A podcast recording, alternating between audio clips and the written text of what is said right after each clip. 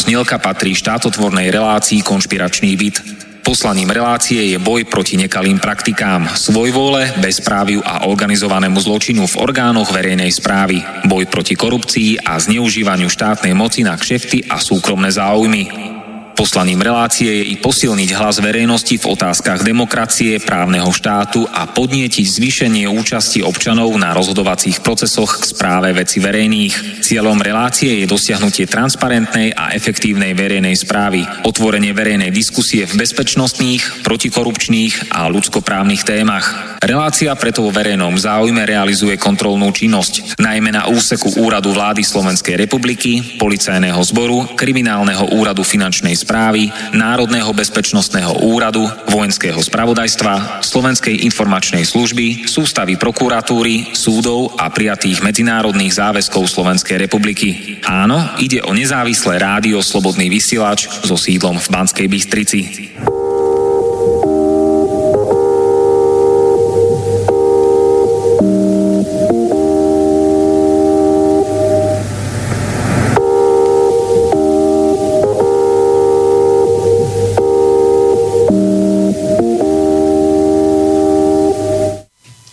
Presne tak. Zvučka, ktorú ste práve počuli, patrí necenzurovanej a nezávislej rozhlasovej relácii Konšpiračný byt. Moje meno je Martin Bavolár. Som protimafiánsky novinár a práve teraz, 85. krát, slobodne vysielam zo známeho konšpiračného bytu v Bratislave. Je štvrtok, 11. apríla 2019 a spolu so mnou sú tu moji dnešní štyria hostia. Preto si nechajte zapnutý slobodný vysielač z konšpiračného bytu. Ale utesnite si doma okná a dvere, aby vás nepočuli udávači, donášači, policajní provokatéri, americkí agenti a siskári, lebo vás môžu nabonzovať za počúvanie tejto protimafiánskej, protikorupčnej a protitotalitnej rozhlasovej relácie. Lebo žijeme v čase neslobody, v ktorom nám vládnu skorumpovaní politici a ich kolaboranti. A preto, keď poviete svoje vlastné názory, budú vás prenasledovať, zastrašovať, vyhadzovať zo zamestnania a kriminalizovať. Preto sa pridajte ku nám a spoločne bojujme proti tomuto prehnitému režimu, politickej žumpe a totalite.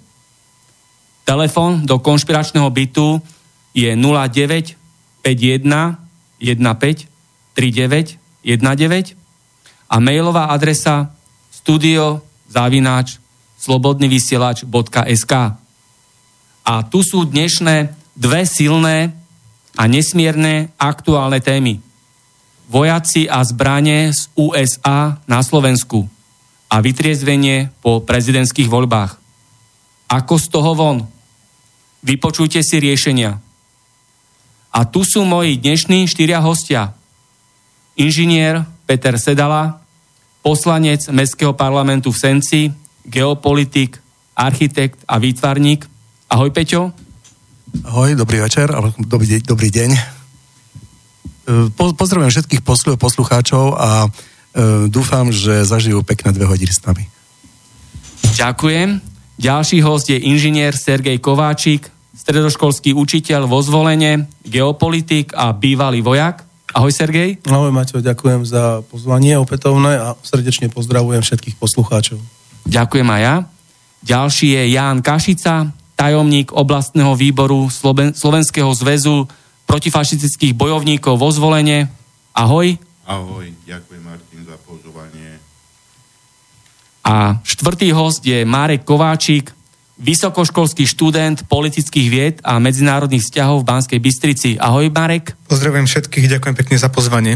A ty si tu už druhýkrát, v lete si bol. Áno. V relácii Konšpiračný byt s témou vysokoškolský študent náhlas prehovoril. Aké si mal odozvy v škole a doma?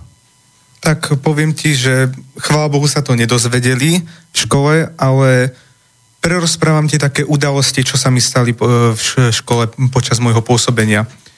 Vieš, keď počas bežného rozhovoru spolužak povie, nebudem menovať, kto konkrétne, aby, nedaj Bože, sa niečo nestalo, nebudem menovať, kto konkrétne, nebudem kedy, nebudem hovoriť konkrétne informácie, iba poviem situáciu pre istotu. Že keď úplne počas bežného rozhovoru, ako keď by sme sedeli niekde pri pive a rozprávali by sme sa napríklad o futbale, o hokeji, o ženách, proste o čomkoľvek, tak spolužiak uprostred takého bežného rozhovoru povie, ak by nevyhrala Čaputová, tak všetkých konšpirátorov, extrémistov a komunistov by som vystriel. Je toto normálne, toto povedať? A ešte ďalšia taká situácia sa mi stala ten istý, sme sa bavili o názor, lebo ja mám predsa len iné názory, ale poviem ti to tak, že ja už som si zvykol im hovoriť to, čo chcú počuť, lebo to, to nemá zmysel proti ním bojovať. Proste oni ťa tam ušliapú, to, to proste nemá zmysel, ale poviem ti, proste som, sme sa bavili o informáciách, dezinformáciách a proste podal som nejakú informáciu, čo, čo som si zistil a on na to povedal, ako si opovažuješ toto povedať? Kebyže tu mám samopal, tak ťa zastrelím. A toto čo je? Akože to je úplne normálna vec, že ľudia majú na niečo úplne iný názor. To je proste, ja som toho názoru, ja som toho názoru že my by sme sa mali spájať na nejakých spoločných hodnotách, že názor je skôr to, čo nás rozdieluje, kým hodnota je to, čo nás spáva, spája. Je tu proste všeochud názorov od uh, lavičiarov, pravičiarov, uh, proste náboženské názory, politické názory, názory na hodnotenie dejín, to nás rozdieluje, ale tie hodnoty, je to, čo by nás malo spájať. Ja si myslím, že tá najdôležitejšia hodnota, ktorá nás spája, je vlastne, co to je pre mňa tá najdôležitejšia hodnota. Neviem, ako to vnímaš ty alebo ostatní. Tak, uh, Peťo, niečo k tomu, nech sa páči. Ja tiež začnem s jedným príbehom, ale predtým uh, nadviažem na kolegu, čo hovoril. Tak je to typický príklad extrémizmu uh, toho kolegu, čo s tým samopalom ťa chcel vystrieľať. Ale toto je presne aj ten prejav toho tzv. neoliberálneho, tolerantného štýlu, kde oni e, si môžu dovoliť všetko povedať a druhý nesmú nič.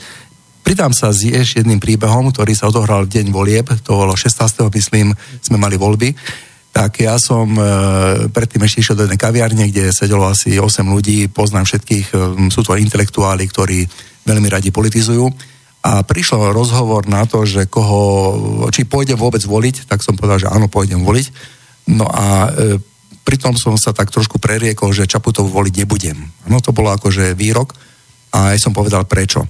Na to jeden z nich, taký ten intelektuál najväčší, ten e, skoro vybuchol a povedal mi takúto vec, že ako je možné, že ty, Peter, ktorý si emigroval na západ a si prozápadne orientovaný, nebudeš voliť Čaputovú? Ja som mu na to povedal, no tak mám, uh, mám na teba otázku. Môžem mať svoj názor na tieto voľby a môžem si slobodne vybrať nejakého kandidáta? On na to povedal, že áno, môžeš, ale nerozumie tomu, že ako nemôžem voliť Čaputovú. Respektíve e, nevoliť. A na to potom on tak vybuchol, že vstál a povedal, že zaplatím a v tejto miestnosti nebudem človekom, ktorý takéto názory má e, na, tieto, na tieto voľby prezidentské. Tak ja môžem k tomu povedať, že typickým prejavom, ktoré ste tu aj spomínali, tzv. a falošných liberálov je nenávisť. Oni nenávidia normálnych ľudí, iné názory, slobodné a spravodlivé voľby, vlastnú krajinu alebo len obyčajnú radosť. Tzv.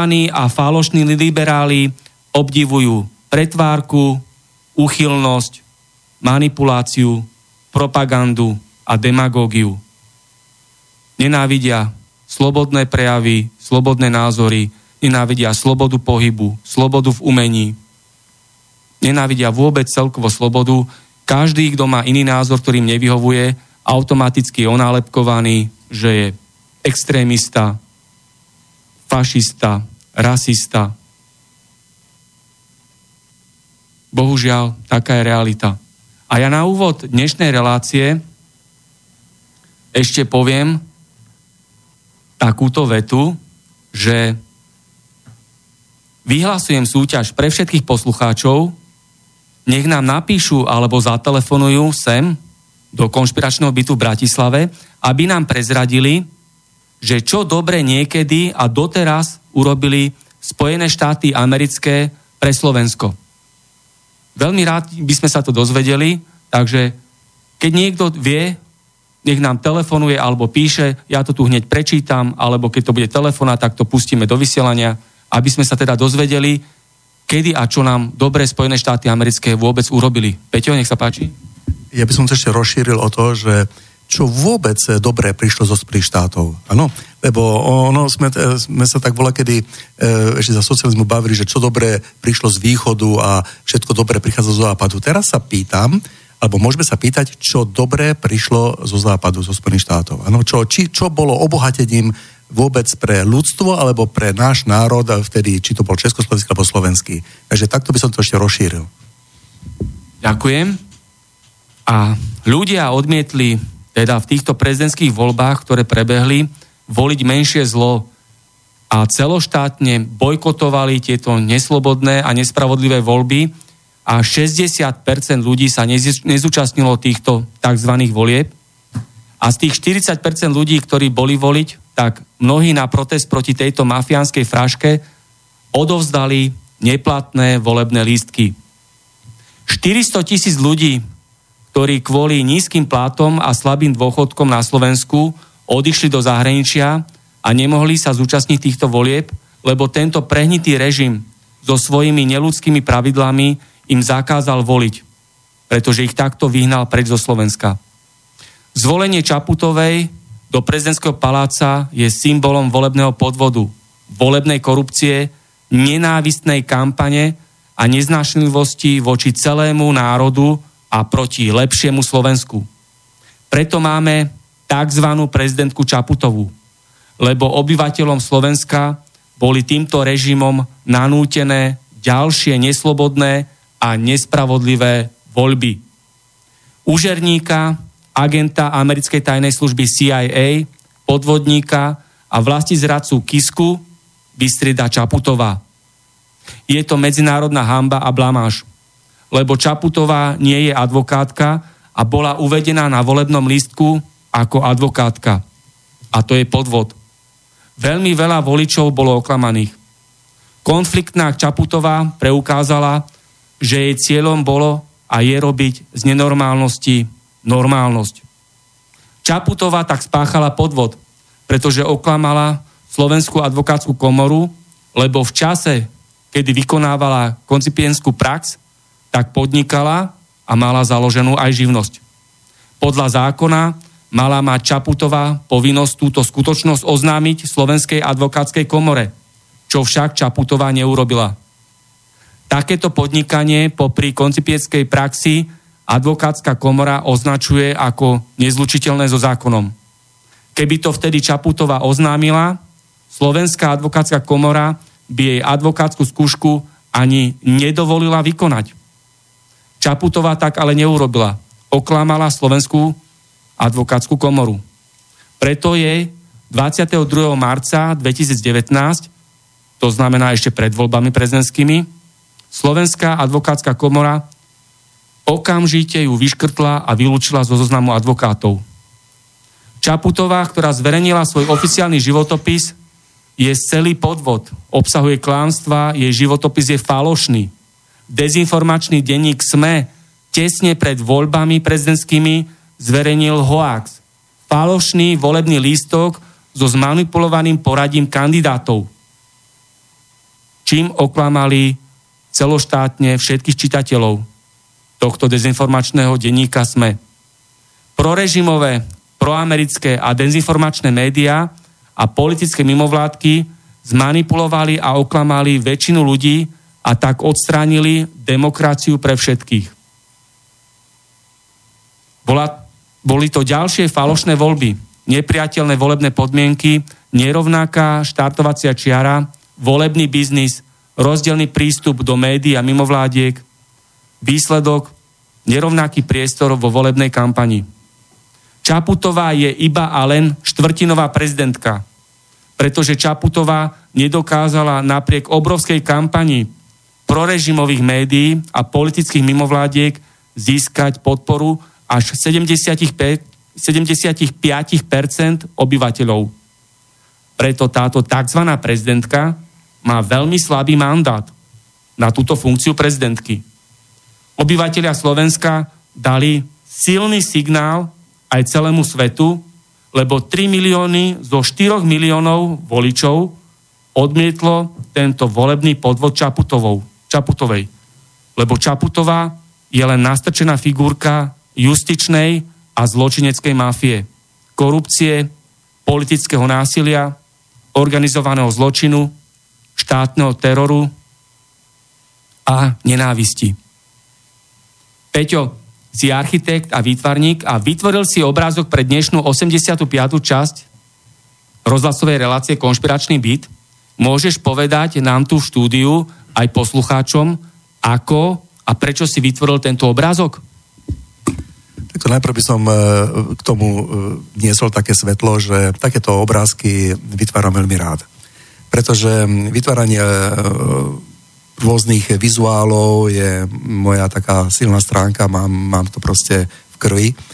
A toto vzniklo úplne spontánne, pretože vedel som, že že nejakým spôsobom nejaká analógia, nejaká obrazová analógia proste situácie musí sa tam odzrkadliť. A keď som si spomenul to slovo odzrkadliť, tak ma napadlo, že z tej vlajky, ktorá vlastne symbolizuje rozpadajúce sa Spojené štáty, pretože oni svojím spôsobom sa rozpadajú, tak e, vlastne bude vyklopená, vyklopený tento je obrázok a postavený na hlavu. A vlastne e, tým, že sa to vyklopilo do takej čiernej e, platformy a keď ona sa vyklopila, vlastne tak vznikla, vzniklo biele pozadie ako nádej pre ľudstvo. Tak toto vidím, takúto analógiu a toto je moje vysvetlenie našim poslucháčom, že keby sa nad tým zamysleli, Takže e, do budúca tiež sa teším, že budem vedieť takéto obrázky vytvoriť a je to veľmi aj poučné pre nás všetkých a dalo by sa povedať, že um, e, tieto obrázky e, sú potom aj predmetom zberateľských ako takých, takých aktivít, takže e, v podstate len to chcem povedať, že E, niekedy obrazok povie viac ako slovo, lebo hovorí sa na Slovensku, že niekedy je lepšie raz vidieť ako dvakrát počuť. Ďakujem. Preto je tam Čaputová aj dole hlavou. E, áno, tak e, Čaputová je dole hlavou, pretože ono svojím spôsobom niektoré veci sú nám predkladané na, na hlavu postavené. My tu máme určité fenomény na Slovensku, ktoré musíme prežívať, ale sú na hlavu postavené. Či sú to, či sú to otázky morálnych hodnot alebo iných, a e, tie, alebo spoločenských, e, my tu máme na hlavu postavené veci. Takže Čaputová aj symbolizuje na hlavu postavené veci, ona aj, dalo by sa povedať, prezentuje, e, vo svojej kampani prezentovala určité na hlavu postavené veci, takže pani Čaputová, ste na hlavu postavená, tam ste zobrazená, e, je to presne výstižné, nič viac, nič menej. Ďakujem. A ja teraz dám prvú otázku do diskusného fóra. Môže táto tzv. prezidentka, štvrtinová prezidentka Čaputová, ktorá je nekompetentná a je pod vplyvom kdejakých štruktúr a rôznych slušne povedané závadových osôb, dokončí Čaputová prezidentský mandát, keď teda bude uvedená do funkcie prezidentky? Sergej, čo si myslíš? No keď ho budú všetky médiá držať, všetky neziskovky, všetky mimovládky, Kiska, hej, tretí sektor, piata kolóna, má silných spojencov. Lebo doteraz ju preukázala, že nevie vlastne nič povedať sama, všetko čítala. to som chcel práve povedať, že keď si si zobral volebnú kampaň, tak Saifa sa napríklad e, pýtal, ako bolo u kaderníka, dobre vyzeráte, a prišiel tam Hravín Kotleba a to bol politolo- politologický výklad, a on, oni sa vlastne rozprávali s nimi úplne na inej úrovni. Bola v médiách a nikto jej ani normálnu otázku nepoložil. Čo si myslíte o globálnom pakte o migrácii? Čo si myslíte o istambulskom dohovore? Čo si myslíte o spojen- myšlienke Spojených štátov európskych? Lebo Macron ho preferuje. A vidíš, ako si ho Macron teraz k sebe zavolal. Nikto jej z tých, tieto otázky nepoložil. Bola len vysmiata, spokojná. Jasné, je lepší vypadať ako blbec, ako otevřiť hubu a potvrdiť pravdu, hovoria Češi. No ale bohužiaľ je to prezident. Pred troma mesiacmi nikto o nej nevedel. Nikto nevedel, že existuje nejaká Čaputová. A zrazu sa spraví perfektné pr zaplatia sa agentúry, Každé video na YouTube, ktoré si otvorí, začínalo Čaputovou, teraz začína Kiskom, vieš. Takže, ale oni si to nedajú dokopy v hlavičke. Pre nich bolo najdôležitejšie Ševčovič, rovná sa Fico, rovná sa Smer, nebudem ho voliť. Toto si vedela dať vysoká, vysoké percento voličov Čaputovej dokopy. Ale a ďalej? Čo bude podporovať tá žena? Za akými hodnotami bude reálne stáť? Ani to nepovedala vo svojej kampani, rozumieš? Raz sa jej na Markíze spýtali, a vy podporujete e, adopciu párov rovnaký, e, adopciu detí párom rovnakého pohľavia. A ona povedala, áno, ja to podporujem.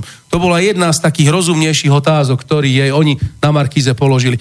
Inak sa jej nikto na nič nepýtal. A ako mu ju mohol podporovať uh, katolický kňaz tejto kampani volebnej? Keď preferovala takéto zvláštne, zvláštne hodnoty, ktoré neviem, či sú v súlade s Mhm. kresťanstvom? Veď práve. To je ale otázka pre niekoho iného. Vieme, ktorý kňaz jej verejne vyjadril podporu? Áno, samozrejme. Ktorý to bol? Pozri sa. Aj z Českej republiky prišiel pán Halík, hej, a ten jej povedal jasne, že toto je moja osoba, toto je môj človek, toto je osoba, za ktorým stojím. A dobre vieš, že ten pán Halík tvrdo podporuje moslimskú migráciu do Európy, tvrdo podporuje stavbu mešít, tvrdo podporuje vznik iného štátneho celku a rozbitie konzervatívnej tradičnej spoločnosti.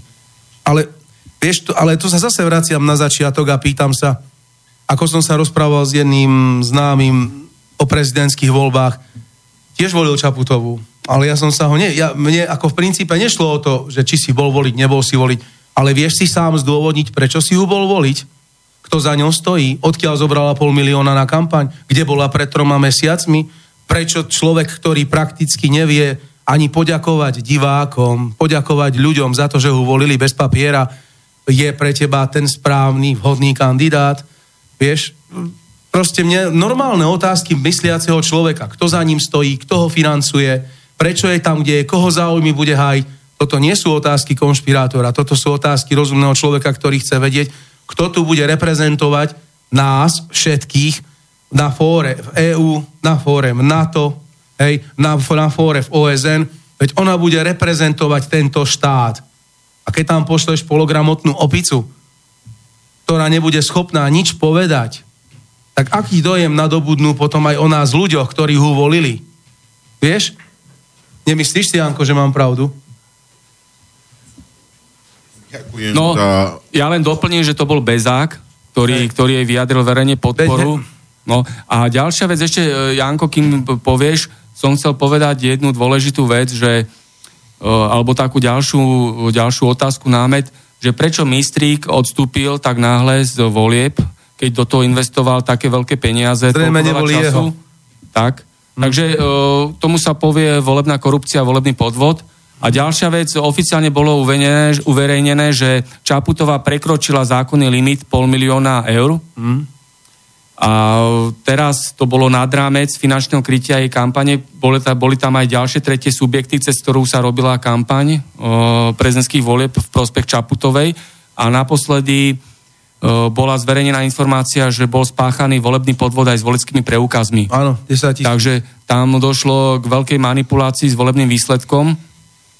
Janko, nech sa páči. Ja, ak sa môžem vyjadriť eh, k posledným voľbám, ja by začal troška inakšie sa pozerať na celé voľby. V prvom rade ja som nie zástanca týchto volieb, ktoré sú u nás na Slovensku. Ja si myslím, že mali by sme si brať príklad eh, z Holandska a ďalších krajín, kde je zo zákona dané ísť voliť. To je podľa mňa alfa a omega. Mhm. Lebo už tu bolo povedané, že aká bola účasť. Čiže táto naša nová zvolená pani prezidentka, ja to akceptujem, je zvolená, len ona zastupuje záujmy, koľko si Martin povedal? Štvrtiny, štvrtiny voličov. voličov. Približne zo Slovenskej- 4 miliónov 1 milión.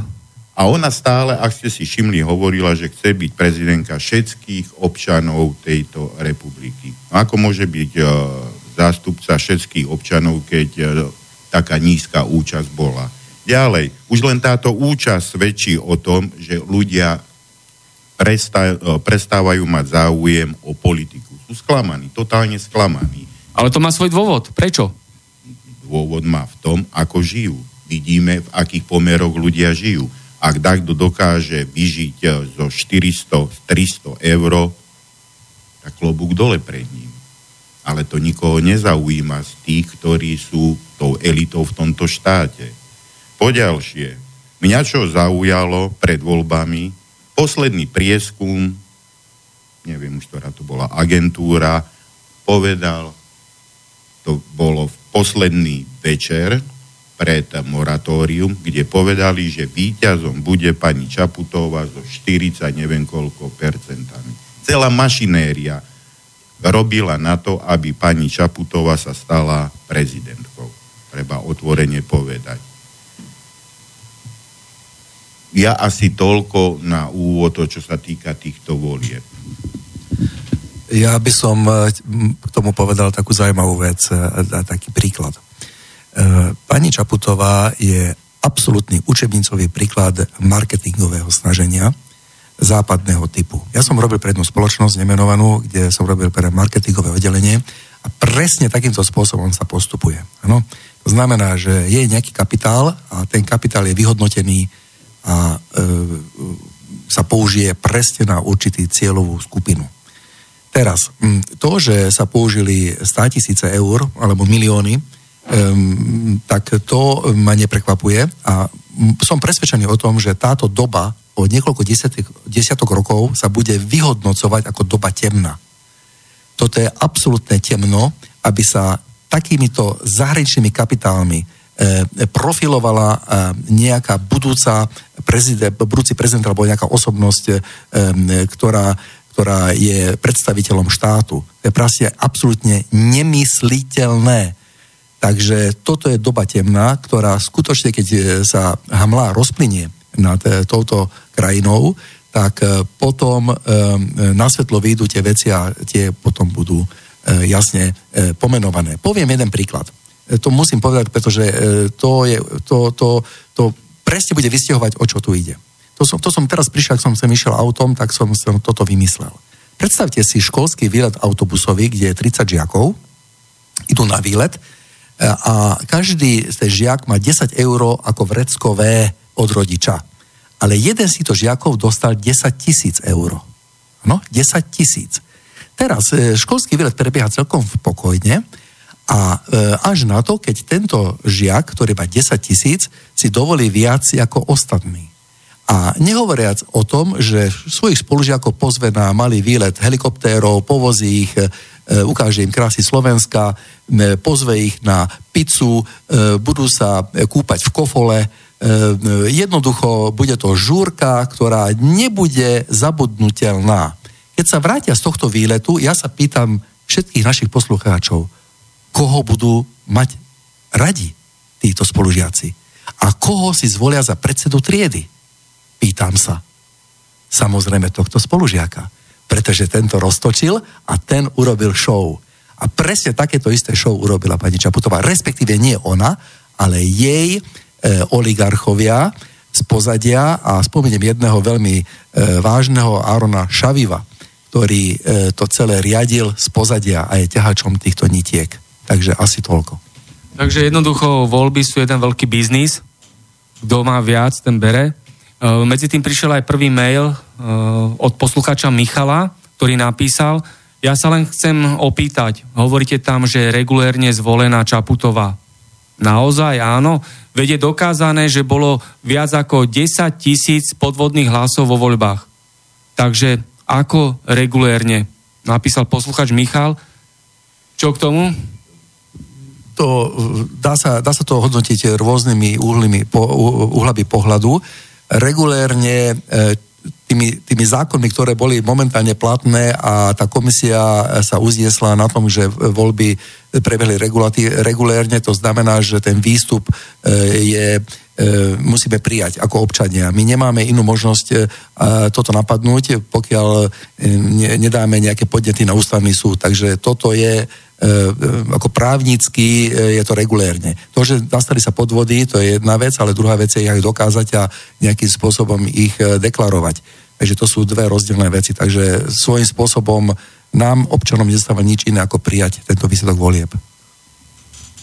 Ja k tomu doplním, že viete, kto stojí za Kiskom a za Čaputovou a za progresívnym Slovenskom?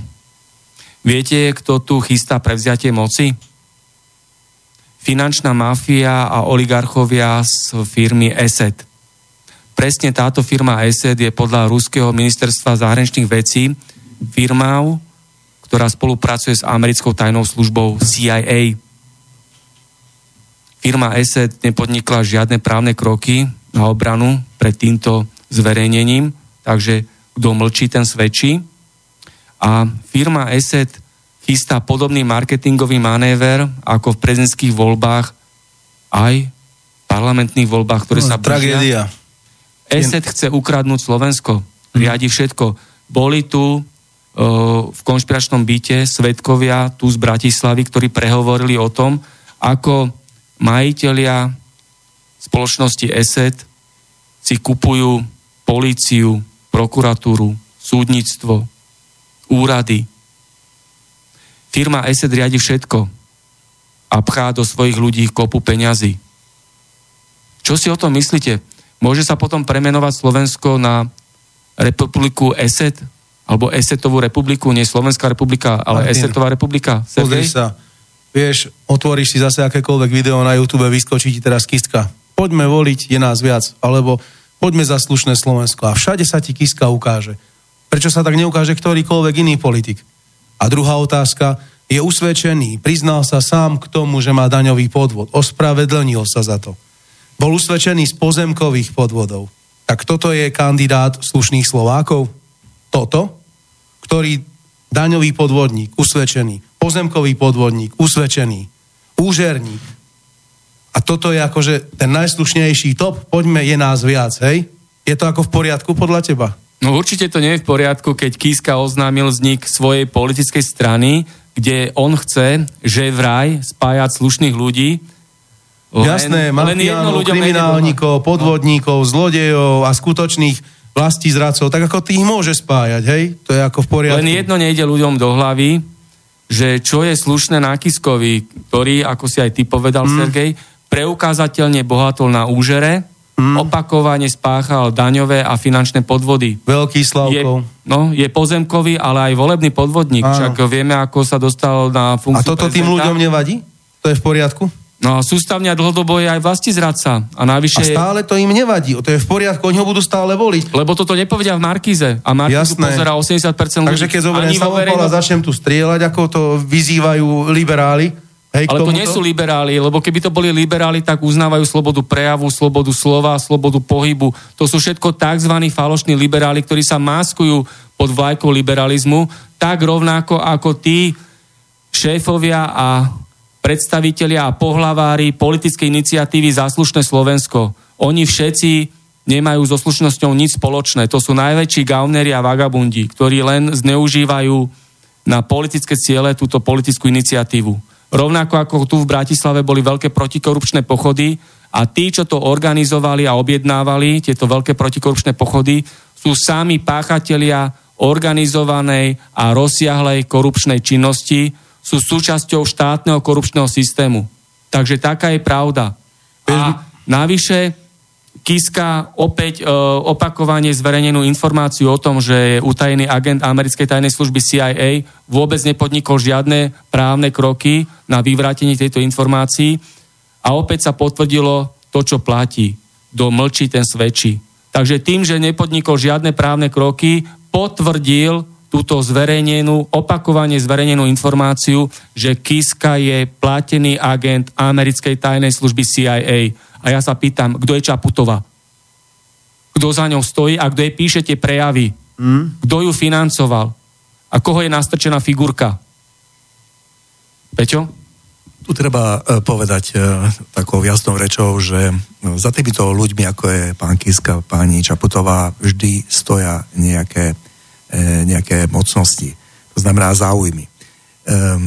U Kisku som najprv priznám sa, e, som tak dúfal, že to je človek, ktorý vyšiel e, z radou Slovákov, že bude hájiť záujmy Slovákov. Ale keď som sa dozvedel, že kto bude o poradca, pán Bútora, v tom momente ma prešiel meraz po chrbte.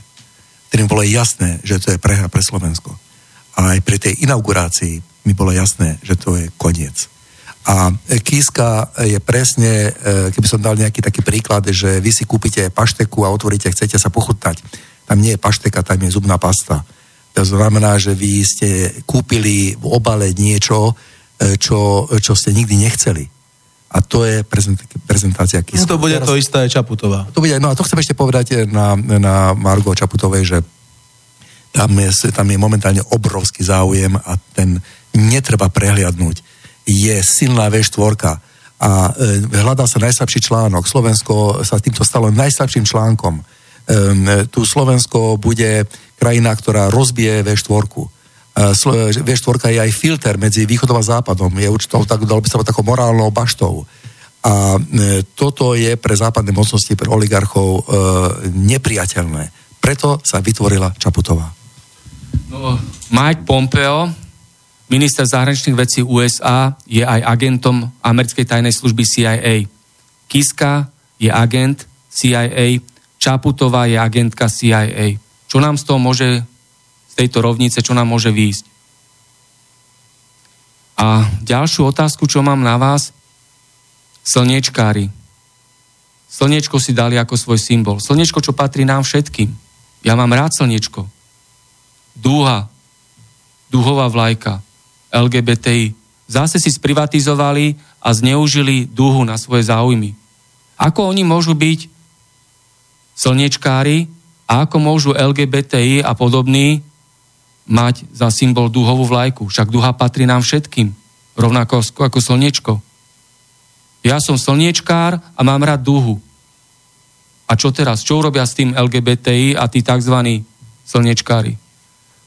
To by si mali zmeniť svoj názov mali by mať symbolom slnečkárov by mali byť satanisti a duhová vlajka by nemala byť duhová vlajka, ale na tej vlajke by mal byť čierny tmavý mrak, z ktorého nepríde nič dobré. Peťo, chcel si niečo k tomu? Ja som len takto chcel potvrdiť, že presne tak, oni e, sa e, z dejín e, a vôbec z nejakých prírodných fenoménov kradnú určité pozitívne veci a tie sa deklarujú a tie, a, alebo sa schovávajú za nich. Napríklad viem, že um, tie komiksy, tie, jak boli tie, tie ninja korekťačky, volali sa Rafaelo, Zolatello a tak ďalej. Čiže to boli známe osobnosti z umenia, to boli úžasné, vážne veci. Oni zneužili napríklad z umenia niektoré veci a e, takéto, takýmto, dalo by sa povedať, netvorom, však to, to, to nemalo ani normálny výzor, tie koryťačky. A takto jednoducho proste sa veci zamieňajú a um, najhoršie na tom to, že škaredé veci sa deklarujú ako pekné a pekné proste sa vlastne znevažujú. No z nenormálnosti robia normálnosť a páchajú mediálnu manipuláciu a demagógiu, že zneužívajú všeobecne uznávané pojmy a symboly na svoje súkromné ciele. Hej? Tak akože slušné Slovensko, však chceme všetci slušné Slovensko, ale nie, že to budú realizovať gaunery, vagabundi a mafiáni. To to isté ako... A rovnako ako všetci sme proti korupcii, ale nie, že protikorupčné pochody organizujú skorumpovaní mafiáni, organizovaný zločin a rôzni predstavitelia a pohlavári štátneho korupčného systému. Sergej? Martin, vieš, homosexualita napríklad bola ešte v 80 rokoch chorobou. Potom to zrazu zmizlo a už to choroba nie je. Vieš? Ako to zmizlo? OSN a Svetová zdravotnícká organizácia to vyradila. No ale Vieš? podľa OSN, podľa OSN je uvedené, že všetky menšiny sa majú chrániť. Áno, a, biela rasa je, a biela rasa je menšina na tejto planete. Ako je chránená biela rasa? Ja sa spýtam, v biológii je napísané, biele krvinky chránia ľudský organizmus, lebo napadajú špinu a čierne, čierne baktérie. To znamená, že to je tiež rasizmus, keď niekto povie, že biele krvinky ničia čiernu špinu. A rovnako aj o tých psíčkaroch, čo sme sa rozprávali, Peťo, pred vysielaním? Tak áno, nejaké analógie v spoločnosti musíme sledovať a E, keď, sa, keď sme pri tých krvinkách, to je veľmi dobrý nápad, že biele krvinky bez vyzvania, e, keď vlastne zabíjajú v krvi e, všetkých, ktorí tam nemajú čo hľadať. Čiže môžeme hovoriť o veľmi silnej xenofóbii a um, dalo by sa povedať, že, že je to až smiešné, že, že v spoločnosti sa potom používajú takéto fenomény a prevracajú sa. Keď by som mal k tým psíčkarom povedať takú vec, že sa deklaruje, že existuje čistá rasa, napríklad taká alebo onaká a sa dokonca ešte vychvalujú e, tým, že majú to na stene vyvesené diplomy, že, že e, zachovali čistú rasu a rodokmeň. Nie je to rasizmus? Hej. E, Nedávno boli zvieratá pozdvihnuté e, legislatívne z pojmu vec na, e, na živý tvor. To znamená, že ten živý tvor potom nech má možnosť voľby. Prečo ten pes nemôže si zvoliť e, svojho e, ja neviem, nazvime to partnera Vo voľnom výbehu. vo voľnom výbehu, že na ulici jednoducho si vybere sv- svojho, svoj genetický fond. Hej. No to isté platí aj napríklad o koňoch, hej, však tam tiež je šlachtené plemená a tak ďalej, tak to je tiež nejaká forma rasizmu. Áno, to je, áno, totiž e, takto. E, vráťme sa k tomu pojmu rasizmus. Ono svojím spôsobom v tých e, 80 rokoch e, e, tento pojem bol relatívne neznámy. Nebolo ho kde použiť. Áno, nebolo. Ja, keď som chodil do školy, tak sme ho ani, ani sme ho nepoužili, ani raz. A zrazu je rasizmus e, na dennom pretrase a je to podľa môjho názoru ako taký bič na ľudí a niečo podobné ako za socializmu bol paragraf rozvracania republiky. Dal sa na všetko použiť. Ano? To znamená, že sedel si na lavičke s troma ľuďmi, bolo to rozvracanie republiky. Áno, okamžite. Um, bol si, mal si e, nejaký vtip si povedal, mohol si dostať paragraf rozvracania republiky. A čokoľvek. To znamená, že dneska e, tvoj prejav, ktorý, e, ktorý by sa dal trochu nazvať ako taký ako um, nie úplne spoločenský, tak si rasista. Ano? Tak momentálne rasizmus je akože úplne to najhoršie, akože keby, keby, ti, keby ti povedali, že si masový vrah, tak to, to za zobrechovanie ťa za pustia von a v podstate akože si nevinný. Ale ty si rasista. A to už je niečo, čo, čo, čo, čo sa nedá odpustiť. No dobre, ale nemôžete ani žiadna politická mimovládka, ani dezinformačné médium osl- označiť, že si rasista alebo že si fašista. To môže iba nezávislý súd. Hej? Takže oni si nemôžu uzurpovať o, súdnu moc o, do vlastných rúk a takto svojvoľne, účelovo na rôzne politické objednávky označovať ľudí, že ty si rasista, ty si fašista, ty si extrémista. Toto je proste totalitná metóda. To len potvrdzuje to, že žijeme v režime, ktorý je totalitný, ktorý je neludský, že tu neexistuje sloboda prejavu, že tu je cenzúra. K tomu nám prišiel mail od posluchača Tomáša, napísal Esed rovná sa not, to sa rovná don. Je to starý symbol satanistov a degenerátov. Jediná cesta, ako sa vyslobodiť, je zmeniť psychiku ľudí, ak už nie je neskoro. Napríklad, aby ľudia prestali byť materialisti a egoisti. Napísal poslucháč Tomáš. Tomu niečo? Aká je situácia na vysokých školách, na fakulte politických vied a medzinárodných vzťahov? Marek. Tak ja už som to na, na začiatku povedal, že je, už som si zvykol hovoriť im to, čo, to, čo chcú počuť, lebo ako náhle máš iný názor, už si nejako Koľko odnálepkovaný. máte taký iný názor, ako je tá o, majorita, hej? Vy, čo ste v menšine. Nepoznám jedného. Či? Jeden? Ale vážne. A koľko je vás tam? Uh, No, v našej skupine 30. Áno? Tak ty, ty by si mal mať, mať e, status e, menšiny a mal by si byť chránený. Ale nie je sexuálna A- menšina. Takže Neexistuje, Ale je ale názorová neexistuje, menšina. nie, nič také neexistuje. Tak musia- Názorová. Musí byť názor, menšina ako menšina, názorová menšina, musíš byť chránený. až hej? bude mať tretie pohľavie. Nie, že, nie, že ťa tam chcú e, zlinčovať, že ťa hanlivo označujú, že... Ale ja som ten s nesprávnym názorom. Vieš, sú správne názory tí a sú nesprávne. Áno, lebo tzv. falošní liberáli, oni určujú, že čo je správne, čo je nesprávne. Ja som lebo, ovplyvnený demagógiou, ako mi to bolo povedané. To nie je môj názor, ja som len ovplyvnený demagógiou, ja nemôžem mať vlastný názor. lebo ja len zopakujem, e, politologickej definícii je liberalizmus označený tý, tak, že rešpektuje slobodu prejavu, slobodu myslenia, slobodu umenia, slobodu podnikania, slobodu pohybu. Hej? Takže oni, Ale ja keď ti- toto nedodržujú, tak sú falošní tzv. liberalisti. Poviem ti k tomu takto, oni rešpektujú názory iných ľudí, pokiaľ sú totožné s ich názormi. No tak to je jasná totalita, lebo oni popierajú tieto hodnoty. o Záko- ktorých sme e, základné hodnoty toho liberalizmu. Tak, Aj by som presne. povedal, že v dnešnej... Sloboda prejavu je stále článkom v ústave. Však samozrejme, aj zakázaná cenzúra je v ústave napísaná. A- aj podľa- cenzúra je všade. A podľa ich výhovorky sloboda prejavu neplatí pre dezinformácie, že ľudia, ktorí vol- volia Harabina Kotlebov, oni sú len zmanipulovaní dezinformáciami. Zase, zase platí, že to, čo je hoax, dezinformácia alebo tzv. konšpirácia, môže povedať nezávislý súd. To nemôže svojvoľne povedať žiaden americký konšpirátor, žiaden tam nájomný novinár. Michal Kovačič na Markize ti to kedykoľvek povie. No však to je ďalší nájomný novinár. No. A keď neplatí ústava, sme rozprávali, v ústave zadefinovaná sloboda prejavu, zákaz cenzúry, a keď neplatí ústava, ktorá je nadradená všetkým zákonom, čo potom platí v takom štáte, ako je Slovensko? Povedzte Dobrá mi, čo to otázka, platí? veľmi dobrá Môže otázka. policajt robiť policajta potom? Môže robiť Mhm. sudca sudcu? Môže robiť prokurátor prokurátora? Keď neplatí ústava, kde je všetko Neexistuje teraz právny štát. Keď, ne, presne keď tak. ne, neplatí základ štátu. je tu Ústava je, základ štátu. legalizované bezprávie. Mhm. Aj títo tzv. falošní liberáli legalizujú bezprávie, legalizujú prehnitý totalitný režim, legalizujú politickú žumpu. To znamená, oni likvidujú štát. Taká je pravda. A otázka znie, prečo vychovávajú takých chlapcov ako na gymnáziu v Bratislave, že by všetkých vystrieľal, kto má iný názor? Kto im dal morálne právo toto vtlkať tým chalanom do, do hlavy? Že len vy máte pravdu, váš názor je správny, nikto iný nemá pravdu a kto má náhodou iný názor, toho musíme fyzicky Sergej, likvidovať. ako je možné, že behajú politické úderky po stredných školách, základných školách? Áno, Politické úderky, ktoré sa skladajú z nájomných novinárov, amerických konšpirátorov, áno. o, politických chod- mimovládkarov. Ako je to možné, že tam chodia debilizovať, manipulovať, klamať študentov, žiakov, Veľmi dobrá učiteľov? otázka. Tvrdia, že školstvo je neutrálne a apolitické. Tak prečo tam chodia takí ľudia ako Smataná Benčík? Prečo si chodia robiť kampaň?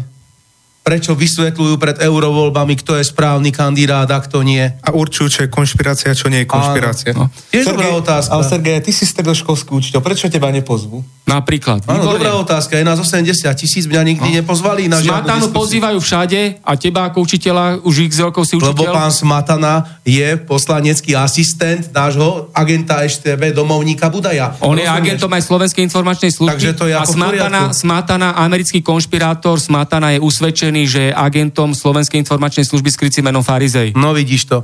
Toto všetko mne chýba. Rozumieš? To sú A základ, to je základné môžem- vybavenie na Marek, Slovensku. Marek, e, na vysokej škole platí akademická sloboda. Ako ty e, cítiš akademickú slobodu, keď si takto perzekvovaný, zastrašovaný a prenasledovaný za svoje názory a za svoje myslenie? Ja s týmto, že akademická sloboda, ja s týmto nesúhlasím, že niečo také je. Ako náhle hovorím, ako náhle mám iný názor, už som onálepkovaný, už proste nepatrím k vám, nepatrím k vám. Martin, vezmi si jednoduchý príklad zo života. Mám jednu nemenovanú kolegyňu a ja som sa jej len normálne slušne spýtal, že prečo ideš voliť Čaputovú. Hej? Ja som bol v tej chvíli označený za konšpirátora a bolo mi povedané, ty určite čítaš Zema vek. Ty čítaš aj hlavné správy. Ale ja som zopakoval svoju otázku. A vieš, prečo ho ideš voliť? A ona, lebo je pekná a je žena. Dobre, diskusia bola uzavretá. Keď toto stačí na to, aby bol niekto prezidentom, nemusí mať žiadne právne vedomie, žiadne vzdelanie, nemusí nič vedieť, nemusí zastávať XY funkcií, ktoré by bolo treba, aby vedel, čo obnáša daná funkcia. Čaputovu volilo aj veľa mužov, len kvôli tomu, že bola uvedená, že je advokátka. Áno, ale A nakoniec sa ukázalo, že to bolo veľké klánstvo, že to bol podvod. Martin, možno, že za to, že je druhýkrát šťastne rozvedená a má o niekoľko rokov mladšieho priateľa. Vieš, nikdy nevieme, čo ich tomu má viedlo. viacero, tých priateľov má viacero. Niečo k tomu? Alebo ešte dokončíme túto tému, dáme si hudobnú prestávku a potom sa pustíme do geopolitiky a do amerických vojakov a amerických zbraní. Hm. Zatiaľ nám nikto netelefonoval ani nenapísal, že čo dobré USA urobilo pre Slovensko.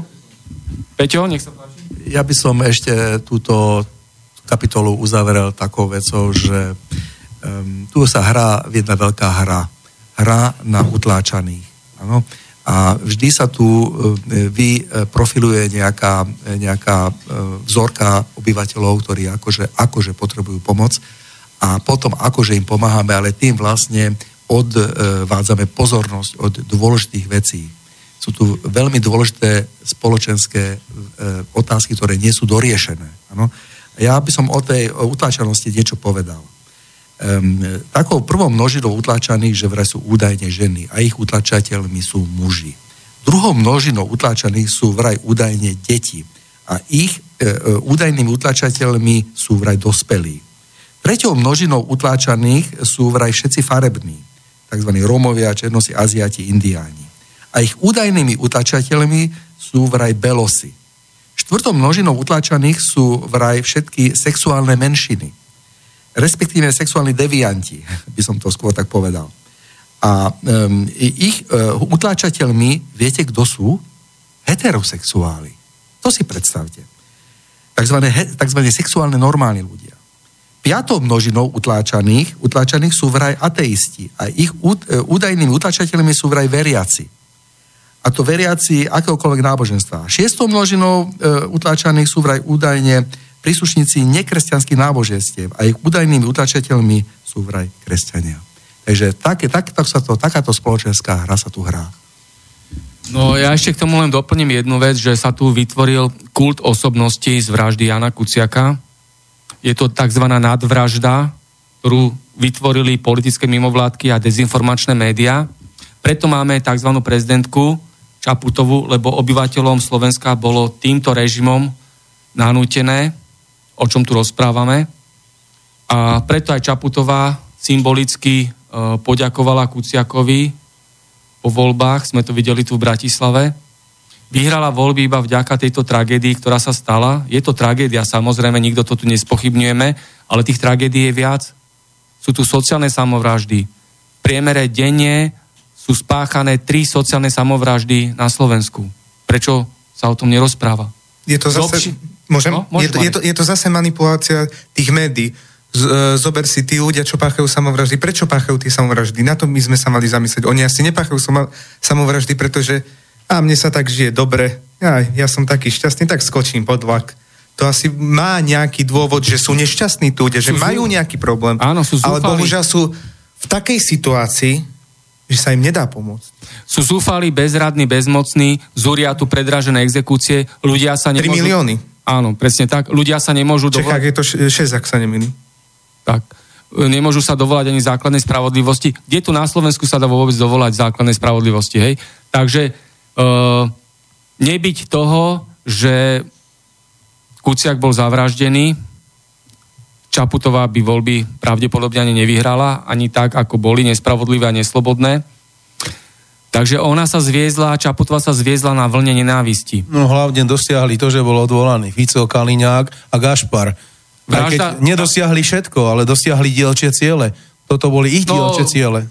Kaliňák bol odvolaný, ale je tam Kaliňák v sukni Sákova, hej, Fico zostal šéfom politickej máfie Smer. Pozri sa, jasne... A Smere, počkaj, keď už o tom rozprávaš, Smere je veľmi silné sorošovské krídlo. Áno. Hej, Kažimír, Lajčák, Lajčák, Beňová, Vieme, Pelegrini. Ja by som preformuloval, Martin, tú otázku. Nie, že uh, v Smere, uh, vieš, začal by som Infovojna, Huďo Lindner. E, bolo tam odprezentované stanovisko vyšetrovateľa SIS, ktorý adresoval list na prokuratúru a tam jasne poukázal, že nie Fico a jeho vláda mal záujem na od, od, e, odstavení pána Kuciaka, ale v tom celom liste bolo jasne poukázané, že Penta a pán Haščák.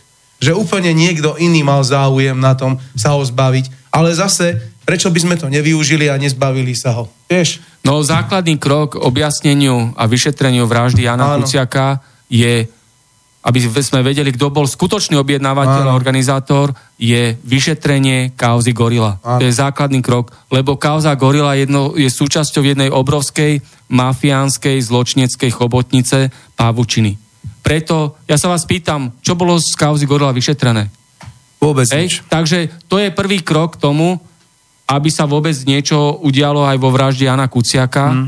ale môže sa to udiať v štáte, kde organizovaný zločin, justičná mafia, politická mafia, finančná oligarchia riadia ovláda vládu, parlament, súdnictvo, ale... prokuratúru, políciu, politické mimovládky, dezinformačné médiá, úrady, tajné služby, Krátka... Kto by to vyšetroval, kto by to súdil? Martin, Oni by súdili a vyšetrovali sami seba? Ja sa na... tak pýtam, Sergej. Je nás viac? Je nás viac? Pozri si tie videá pána dokedy, Ale dokedy budeme tolerovať tento totalitný stav, tento mm. prehnitý systém, ktorý mm. nás tu zdiera, okrada zotročuje všetkých? Mm. Dobrá Potom sú tie sociálne samovraždy, Marek, o ktorých si aj rozprával. Preto je tu taká mizerná životná úroveň. Preto 400 tisíc ľudí utieklo za prácou do zahraničia, lebo sú tu slabé platy a nízke dôchodky. Hej? Presne tak. Tak kto vlastní denník N? Kto vlastní denník SME? A zase sme pri korení veci. Oni hovoria o nezávislých médiách. A prečo americký žid z New Yorku vlastní všetky československé komerčné stanice? Novú vlastní, rozumieš? E, Markízu, Jojku, všetky komerčné televízne stanici vlastní americký žid z New Yorku.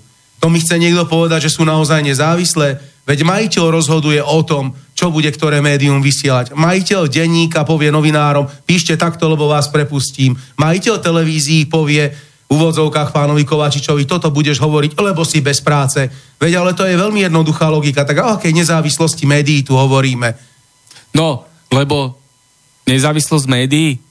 Nie. Lebo ciele tzv. a falošných liberálov sú tieto. Rozdelenie spoločnosti, prehlbenie bezprávia, a atmosféry strachu a nenávisti, sociálna nerovnosť a neznášanlivosť, zvýšenie exekúcií, ekonomická a národná genocída, rásové zákonodárstvo s cieľom likvidácie bielej rasy, nadpráva pre úchylákov, ochrana organizovaného zločinu, ospravedlňovanie podvodov oligarchie, popieranie našich ľudských práv a schváľovanie korupcie na najvyšších miestach vo vláde, parlamente, súdnictve, zdravotníctve, polícii, advokácii a na úradoch. Harvardský projekt.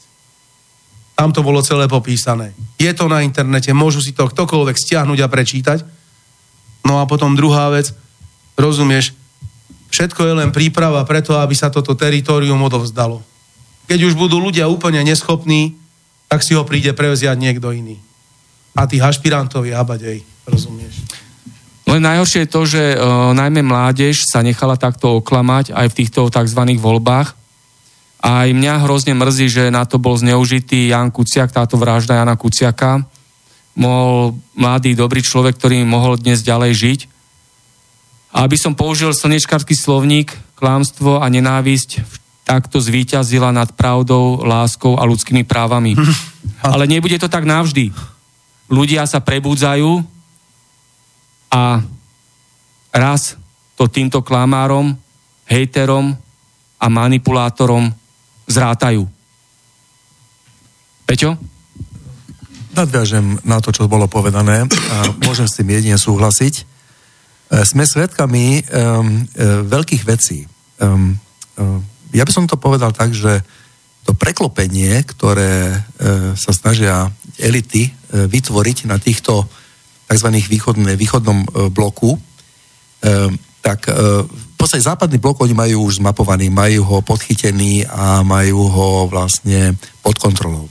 Tieto východné štáty sa im trošku vymykajú, pretože my sme trošku z iného cesta a takisto, jak bývalý bývalé NDR nie je tak proste ústretové obyvateľstvo pre tieto globalistické záujmy, a e, vieme veľmi dobre, že ani utečenci tam nechcú ísť do týchto oblastí, pretože tam majú trošku iné podmienky.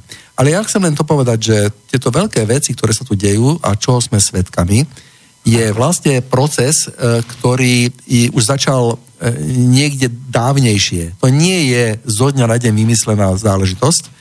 Tento proces vyústiuje aj niekam je to prevzatie a prevzatie tejto krajiny, um, dalo by sa povedať, vytvorenie um, novej platformy pre ťah na východ. Drang nach Osten. Áno, áno e, presne tak. Mm. A e, v konečnom dôsledku napadnutie Ruska, zničenie e, hodnôt e, e, slovanských, e, prevzatie minerálnych e, hodnôt, e, minerálneho bohatstva e, ruskej krajiny pretože aj Albrightová povedala, že to je nespravodlivé, aby Rusko vlastnilo toľko e, nerastného bohatstva a e, druhý svet, ako ich už ho vyčerpáva. Aj Clintonová. Aj Clintonová. Aj, aj Clintonová. Áno. Takže tuto sa jedná o jasný ťah. My sa týmto stávame cieľom, e, nechtiac, Áno. sme zatiaľli do tejto veľkej hry. Táto veľká hra nás bude stať asi krk, pokiaľ e, nestane sa nejaký zázrak. A je veľmi smutné, že máme takýchto skorupovaných politikov, ktorí za nejaké omrvinky a za nejaké um, proste účty vo švajčiarských bankách uh, sú ochotní pritakávať a sú ochotní robiť politiku, ktorá je proti uh, národu.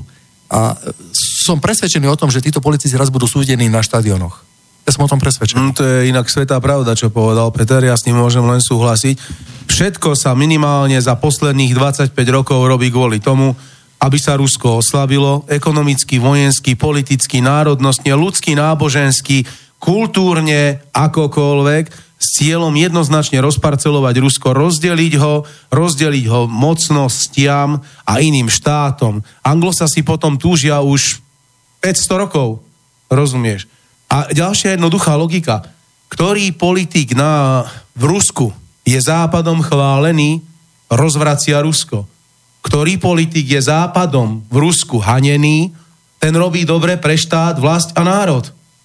A druhá vec, nikdy v živote si my nedokážeme predstaviť. Čína miliarda 300 miliónov, Rusko 150 miliónov a 19 miliónov kilometrov štvorcových. To je iná populácia, iné územie. My tu máme 49 tisíc kilometrov štvorcových a 5 miliónov obyvateľov a nevieme si niekedy sami dať rady so sebou. Ale chceme súdiť iný štát, iný národ, ktorý je oveľa väčší a má úplne iné myslenie a inú hlavne, hlavne historickú skúsenosť so zahraničím. Rozumieš? A to není len Čingis Khan, Napoleon, Hitler a ja ešte neviem kto, ale proste z hľadiska toho všetkého, čo tu boli, ich vzťahy. Veď 25 miliónov Rusov žije mimo územia Ruskej federácie. 25 miliónov Rusov. Po rozpade Sovietskeho zväzu tie hranice sú len na papieri, ale tie ľudské hranice, tie tam nie sú. Či už si Ukrajinec, Bielorus, alebo si Kazach, a tí sú... Rusi, čo sú mimo ruských hraníc, majú aké práva? Presne, sú untermenší. Pobalských. Áno, untermenší. Ale môžem ľudia. Nemajú tam ani základné občianské práva. Pre, ale to je v poriadku. Môžem... Podľa Európskej únie je to v poriadku. E, Bohužiaľ, ale Európska únia vlastne robí proti európsku činnosť. Áno. Brusel chráni Európu alebo chce zničiť Európu? A vôbec hlavné mesto Európskej únie Martin, je čo? Brusel je len predložená ruka Washingtonu. Tak. Nič inšie. Marek, nech sa páči. Ak by som chcel, chcel by som dodať k tým pobalským republikom, tam tí ľudia, ktorí žijú v tých pobalských republikách, nemajú právo voliť, nemajú právo zastávať verejné funkcie, či, čiže ako povedal Sergej, sú to untermenší. No. Uh, predstav si, že by sme my toto e, spravili napríklad maďarské menšie na, na Slovensku, už by nás hra, hnali pred Štarsburský súd. Že čo je možné, že, že je takýto dvojaký uh, prístup k právu, a na ne práve nemôže byť právo potom. Ako to potom môže z Európou ísť ďalej? Vieš, sú dobré národy, sú zlé národy. Ruský alebo srbský národ takisto, to sú tie zlé národy, ktorí ubližujú celej Európe, roz, zničili mnohé národy, ktoré boli v Sovietskom zväze, v bývalej Juhoslávii. Tuto kolega Janko Kašica ti môže dať za pravdu on má oveľa bohatšie skúsenosti e, s Ruskom. No, však vieme, no, nech sa páči, ešte ja len spomeniem to humanitárne bombardovanie, ktoré odsúhlasila aj Zurindová vláda a mnohí ministri za stranu demokratické ľavice, čo je zvláštne, Šmegnerová a tak ďalej. Nech sa páči. No, vážený, o tom Rusku. Vážení kolegovia, ja nezačnem o Rusku, ale začnem to, čo Peťo Tunák, čo Peťo Tunák začal a ja plne s ním súhlasím. Proste treba sa pozerať na vývoj geopolitiky. A geopolitika sa premieta do vnútornej politiky. Čo sa deje u nás? Deje sa to, to, čo ste už tu povedali a filozofujeme o tom, že prečo pani Čaputová, prečo ide byť pravdepodobne zase z pravice pán Kiska, ale, alebo o, to o, progresívne ano. Slovensko dostane sa k moci čo sa vlastne deje, prečo tí ľudia tlačia zo západu na tieto skupiny. No ak budeme hľadať odpoveď, tak prídeme k tomu, že potrebujú tu na ľudí mať vo vedení tohto štátu, ktorí dajú súhlas, aby tu mohli byť iné vojska zo zahraničia. A tie cudzie vojska, ktoré tu budú na území Slovenska, tak kde budú zamerané? No predsa proti súčasnému Rusku. Presne tak. Takže aj táto politi- tento politický boj, ktorý tunák e, je bol na Slovensku a teraz znova, lebo začala nová kampaň, lebo sa nám blížia, za rok máme tu o, znova parlamentné voľby, máme pred sebou európske voľby, je tu boj o Rusko. Hm, tak jo, dáme si hudobnú prestávku, máme, máme približne polovicu dnešného vysielania za sebou. Pustím pesničku, ktorú by si mali hlavne vypočuť skorumpovaní politici a ich kolaboranti, ktorí tu držia tento prehnitý, skorumpovaný totalitný režim. A táto pesnička sa volá Pravda občas bolí. Takže nech sa páči a po pesničke pokračujeme ďalej. thank you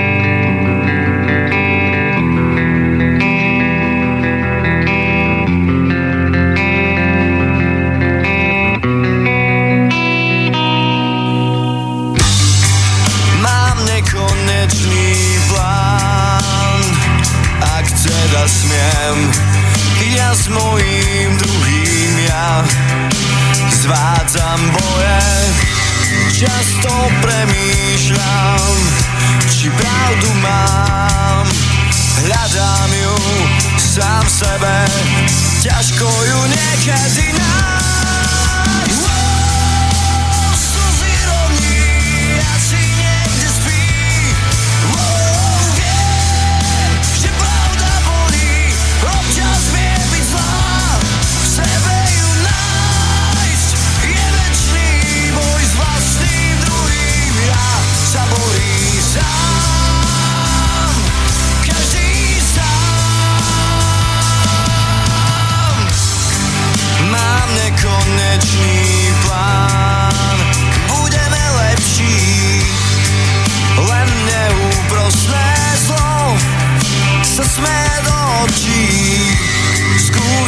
Za každým vidieť vlastnú tvár, tak pýtam sa, či naozaj pravda je pod kožou nás.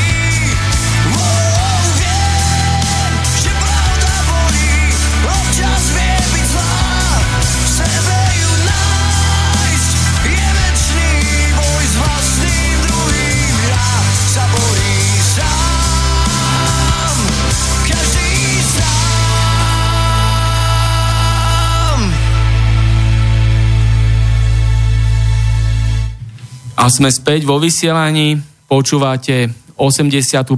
časť rozhlasovej relácie Konšpiračný byt a začnem úvod druhej polovice dnešného vysielania takouto vetou. Odkaz do Spojených štátov amerických. Nechceme kupovať vaše stíhačky, nechceme vaše vojenské základne a muničné sklady, nechceme vaše rakety, nechceme vaše tanky, Chceme za naše peniaze fungujúce nemocnice, lepšie školy, nové domovy dôchodcov, nové cesty a diálnice, nové parkoviska a vyššie platy a dôchodky. Kto Martin, pozri Sergej? sa. V 89. keď prišiel politický prevrat, tak e, o jedno z okrem, okrem spomínaných iných politických hesiel bolo rozpustiť obidva vojenské pakty, aj Varšavskú zmluvu, aj NATO. Sám najväčší pravdoláskar Havel hovoril jednoznačne rozpustiť aj NATO, Severoatlantický pakt. Rozumieš? A teraz tí, ktorí boli vtedy jeho ortodoxní zástancovia pána Havla a boli všetci s ním jedna ruka, jedna noha, tak teraz tí sami chcú, aby tu mali Američania svoje vojska. Vtedy bola základná filozofia, nesmú tu byť žiadne okupačné vojska. Oni to vtedy brali jednoznačne, sú tu Rus- sovietské vojska, nie ruské, sovietské vojska, nesmú tu byť, nesmú tu byť cudzí okupanti. Teraz bude úplne v poriadku, keď tu budú Američania, budú tu mať svoje základne, budú tu riešiť prípravu, ktorá bude smerovať k otvorenému ozbrojenému konfliktu s Ruskou federáciou. Toto je ich jednoznačný a jasný cieľ, o nič inšie tu nejde. Rozumieš? Vtedy tvrdo v 89. presadzovali rozpustiť obidva pakty. Aj keď vieme, že Varšavská zmluva vznikla v roku 1955 v máji, ale ako reakcia na to, že v Nemeckú spolkovú republiku, ktorá mala byť neutrálna a bolo o tom rozhodnutí v postupíme v 45 tak už zobrali do NATO. Rozumieš? A bývalí fašistickí generáli, ktorí pracovali pre Hitlera a boli na generálnom štábe, boli veselo v NATO a fungovali ako spojenci a poradcovia. Rozumieš? A tiež to bolo úplne v poriadku. A ja sa ťa spýtam, Sergej, a my sme vôbec v súlade s Ústavou Slovenskej republiky členom Severoatlantické aliancie NATO? Pozri sa, o pakte do vstupu Slovenskej republiky do NATO nebolo treba robiť referendum, jednoducho sa do toho vstúpilo. To je všetko. O vstupe do Európskej únie bolo treba robiť v zmysle ústavy referendum a takisto aj v zmysle požiadaviek Európskej únii. Len zabúdajú na jednoduchú vec. Severoatlantický pakt vznikol ako proti sovietskému zväzu. Dneska sovietský zväz nie je. Nie je ani rusko-komunistické. Tak prečo sú proti ním stále systematicky zameraní? Je to cieľavedomá zámerná propaganda nasmerovaná s jasným cieľom likvidovať všetky pozitívne správy z Ruska, likvidovať všetko dobré z Ruska a ukazovať Rusko len v tom čiernom a negatívnom. Do nekonečna ukazovať a opakovať anexiu Krymu, do nekonečna opakovať Gruzínsko, do nekonečna opakovať, že vraj Rusi bojujú na Ukrajine. Nie je tam oficiálne ani jeden ruský vojak, rozumieš? Rusi majú tri vojenské základne mimo územia svojej Ruskej federácie. Američania ich majú 128, ale Rusi sú agresívni. Kto má, Sprost- väčší, kto má väčší rozpočet na zbrojenie? 750 miliárd dolárov je rozpočet Pentagonu, ministerstva obrany na rok 2019. Rusko má 56 miliárd, ale Rusko je agresívne. Veď tu sú matematické fakty, historické fakty, geopolitické fakty. Nikto to tu nezohľadňuje v tejto republike. A vôbec je- sa Ale hovorí- toto sú fakty, chápeš? A vôbec sa hovorí aj v médiách, e, ako urobili anexiu Texasu, Spojené štáty americké? To bolo v súlade... Tam sa nehovorí o zmene politického režimu v Čile. Tam bola Allendeho vláda, demokraticky zvolená a oni si tam dali diktátora Pinocheta. A práve na tejto škole, na gymnáziu e, v Bratislave sa zastávajú Pinocheta, že ten by tu vraj narobil poriadky. A pritom to bola agencia jej a vraždilo ľudí. Veď to sú chore hodnoty, ktoré liberáli vtlkajú týmto deckám do hlavy. Rozumieš? Takisto, čo urobili v Kolumbie. Oni obchodovali s Escobarom. Čo urobili v Mexiku. Čo urobili v Nikarague. Keď tam dali, raz boli proti Sandinovcom, raz boli so Sandinovcami. Rozumieš? A zase. A čo urobili potom v Afganistane? Najskôr bol Usama Bin Laden veľký kamoš, lebo bojoval proti Sovietskému zväzu. Potom už kamoš nebol. Potom v Iraku čo urobili? Najskôr bol Saddam Hussein veľký kamoš, lebo bojoval s Iránom. Potom už kamoš nebol. Potom bol Kadáfi kamoš. Potom zase kamoš nebol Kadáfi. Čiže kam vietor, tam pláž. Ale Prečo za... Američania klamali, že v Iraku sú zbranie hromadného ničenia, oklamali celý svet, svet? To bol vlastne prvý veľký hoax, prvá veľká konšpirácia, Áno, ktorú globalizovali tak. Spojené štáty americké. A urobili pozem- A kto, ako to, že nebol vojenský tribunál urobený, lebo to je A vojnový Tony zločin? Blair sa k tomu priznal v televízii, že vedeli sme, že tam nie sú zbranie hromadného ničenia. Napriek tomu išiel do Iraku, rozumieš? Napriek tomu, že vedel, že tam nie sú tie zbranie a sám to aj priznal. Čiže systematicky do nekonečna tlačia propagandu. A keď si sa spýta, keď sa v televízii v jednej relácii zase u Kovačiča na Markíze, že v súlade s medzinárodným právom a Krím a anexia a že prečo je to tak? No lebo tak rozhodli Nemci a Francúzi a my sa pridávame k ním. Lenže medzinárodné právo je len dohoda superveľmocí a tam sú dva podstatné články. A to jedna je územná celistvosť a zvrchovanosť štátu a druhá je právo národov na seba určenie. A tie sú v protichodnosti. Rozumieš? Zaujímavé je, že nájomný novinár Kovačič už nespomenul Texas, ako, ho urob, ako urobili anexiu e, od Mexika. Samozrejme, presne americké. A tí liberáli, to sú všetko Ale to nie len liberáli. Mexika. To bol, to bol, vezmi si, to bol štát Nové Mexiko, Utah, Kalifornia, Texas. E, To, bol, e, to boli štáty, ktoré územne boli včlenené do Mexika, rozumieš? Takže toto, ale vieš, vezmi si, oni budú kritizovať Rusov, že si cvičia v Čiernom mori. Oni budú kritizovať Rusov, že si cvičia na svojom území. A oni môžu byť v 128 štátoch tejto planéty a v mnohých proti ich vôli. Rozumieš? No samozrejme, sme sa bavili o tom Iraku, tam boli spáchané vojnové zločiny na základe vojny, ktorá bola z falošných Súčasná dôvodov. nová riaditeľka CIA bola vtedy ako kapitánka tam s americkou armádou a fotila sa o umúčených ľudí, vraždila a mučila. Súčasná riaditeľka CIA, zase to je všetko v poriadku.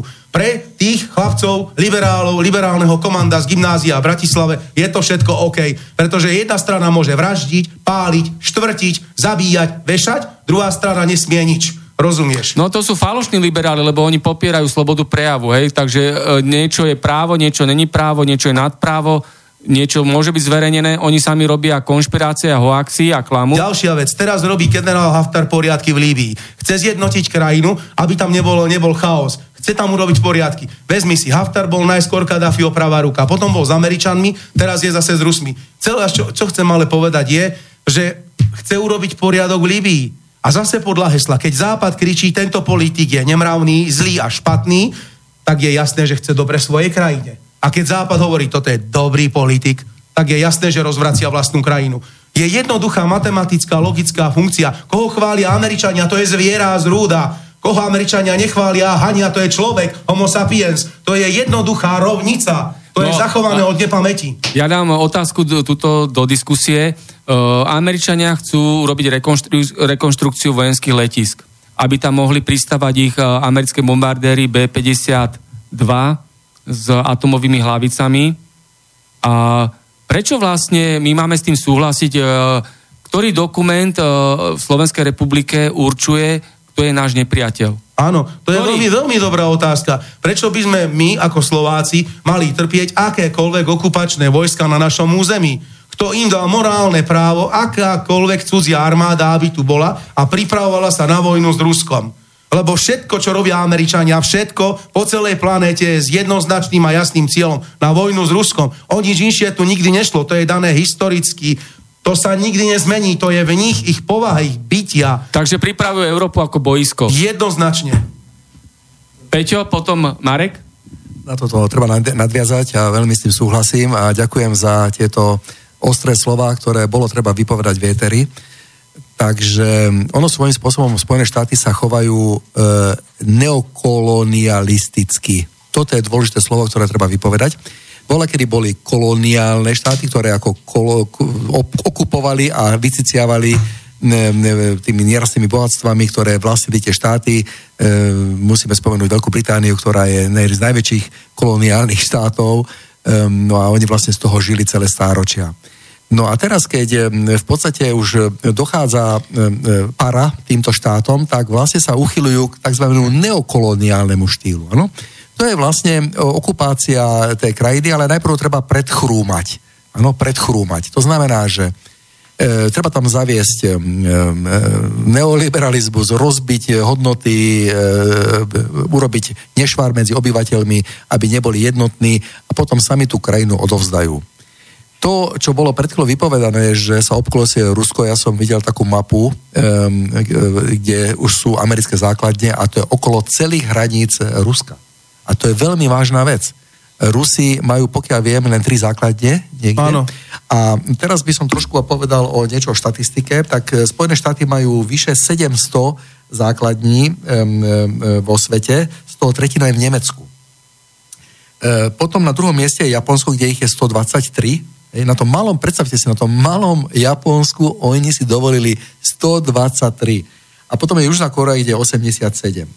Um, Washington potom oficiálne priznal, že má, že má e, v týchto, v týchto zahra- zahraničí okolo 150 tisíc vojakov a najviac z nich je v Nemecku, kde je 50 tisíc a z toho, dalo by sa povedať, že ešte ďalších 40 tisíc civilných, e, možno nejakých poradcov, alebo tajných, alebo jak to nazvať, konšpirátorov, alebo odpočúvačov, alebo e, to sú ich metódy. Takže tento nový neokoloniálny štýl e, je opieraný hlavne o dve veci. Jednak, že vlastnia veľmi silnú armádu, e, s ktorou sa nikto kvázi nechce stretnúť. To povedal aj Obama. No. Cieľom je, aby naša americká Áno. armáda bola taká silná, aby na nás nikto Áno, nemohol zautočiť. Presne tak.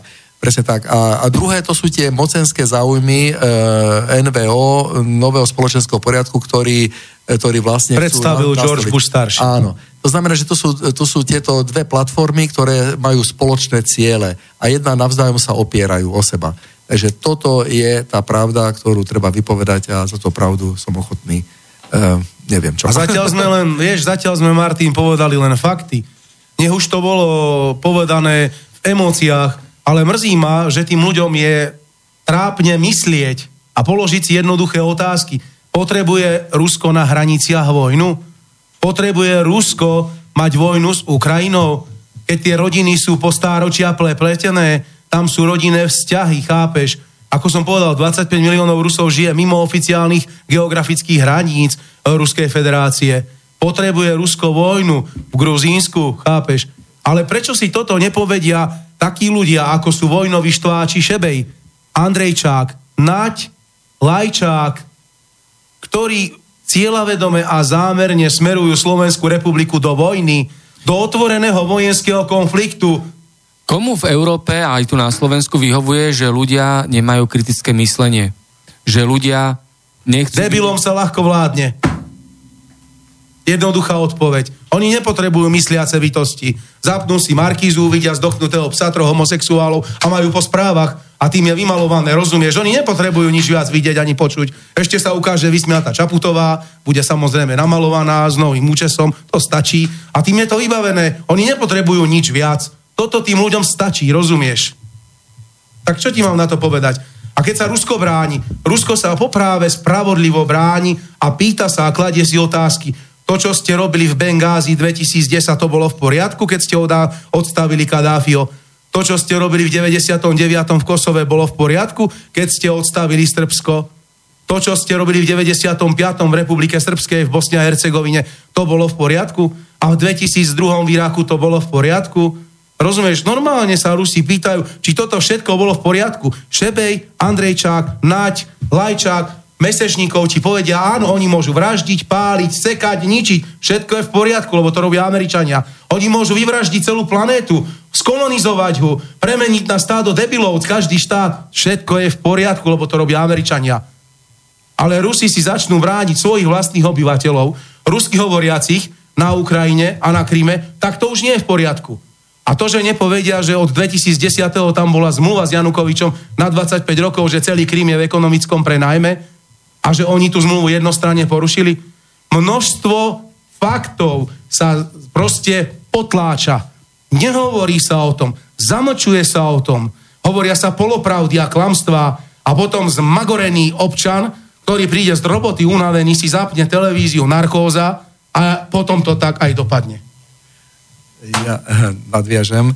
E, trošku o Rusku a mám tu, mám tu pár takých myšlienok, ktoré sú tu. Napríklad Rusko je jediný štát, ktorý neslúži Rothschildovským bankám.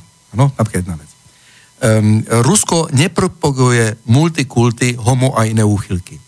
Rusko nie je zväz sovietských socialistických republik. Už to by mali ľudia... A nie je komunistické. Áno, áno, je komunistické.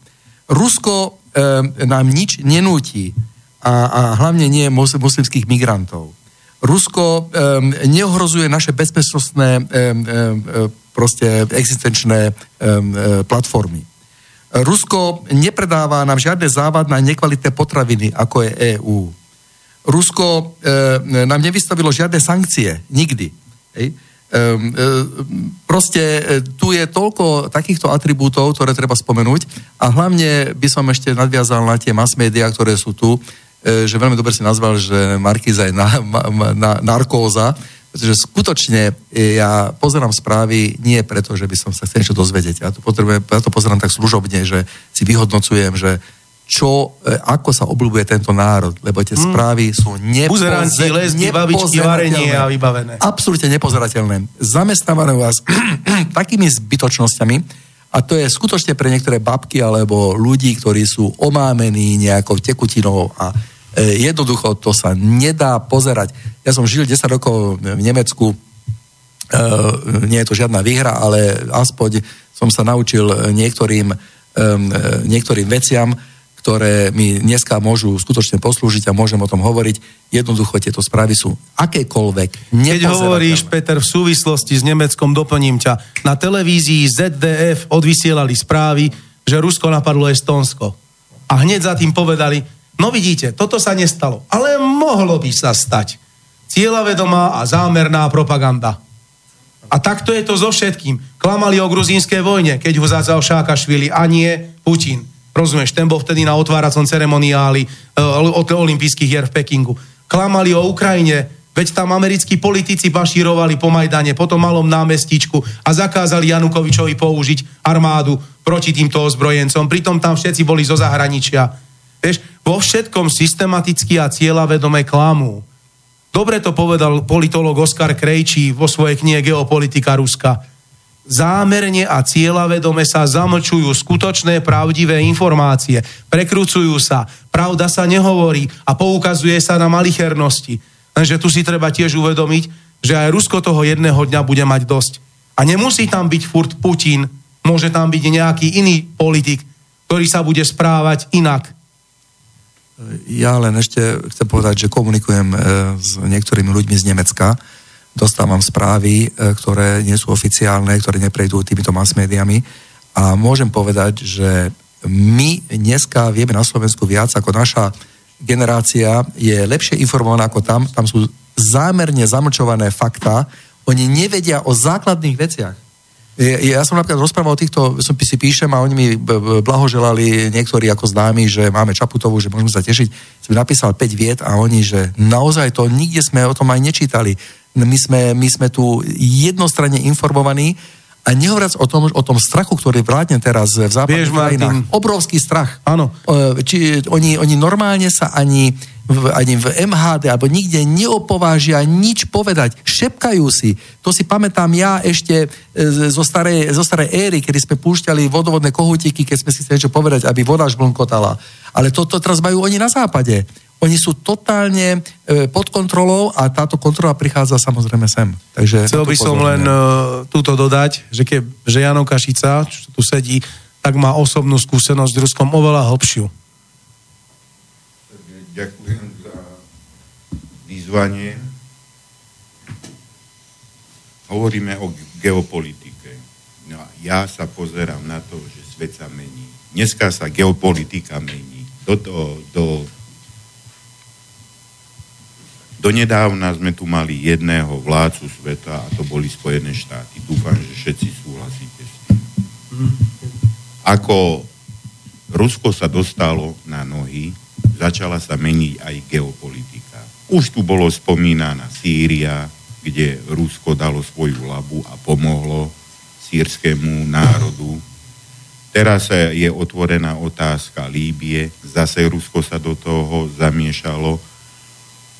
Proste začala sa meniť geopolitika. Začala sa meniť nám tak, že vznikajú centra, a to je Spojené štáty. Je otázne, či budú so Spojenými štátmi aj Európska únia.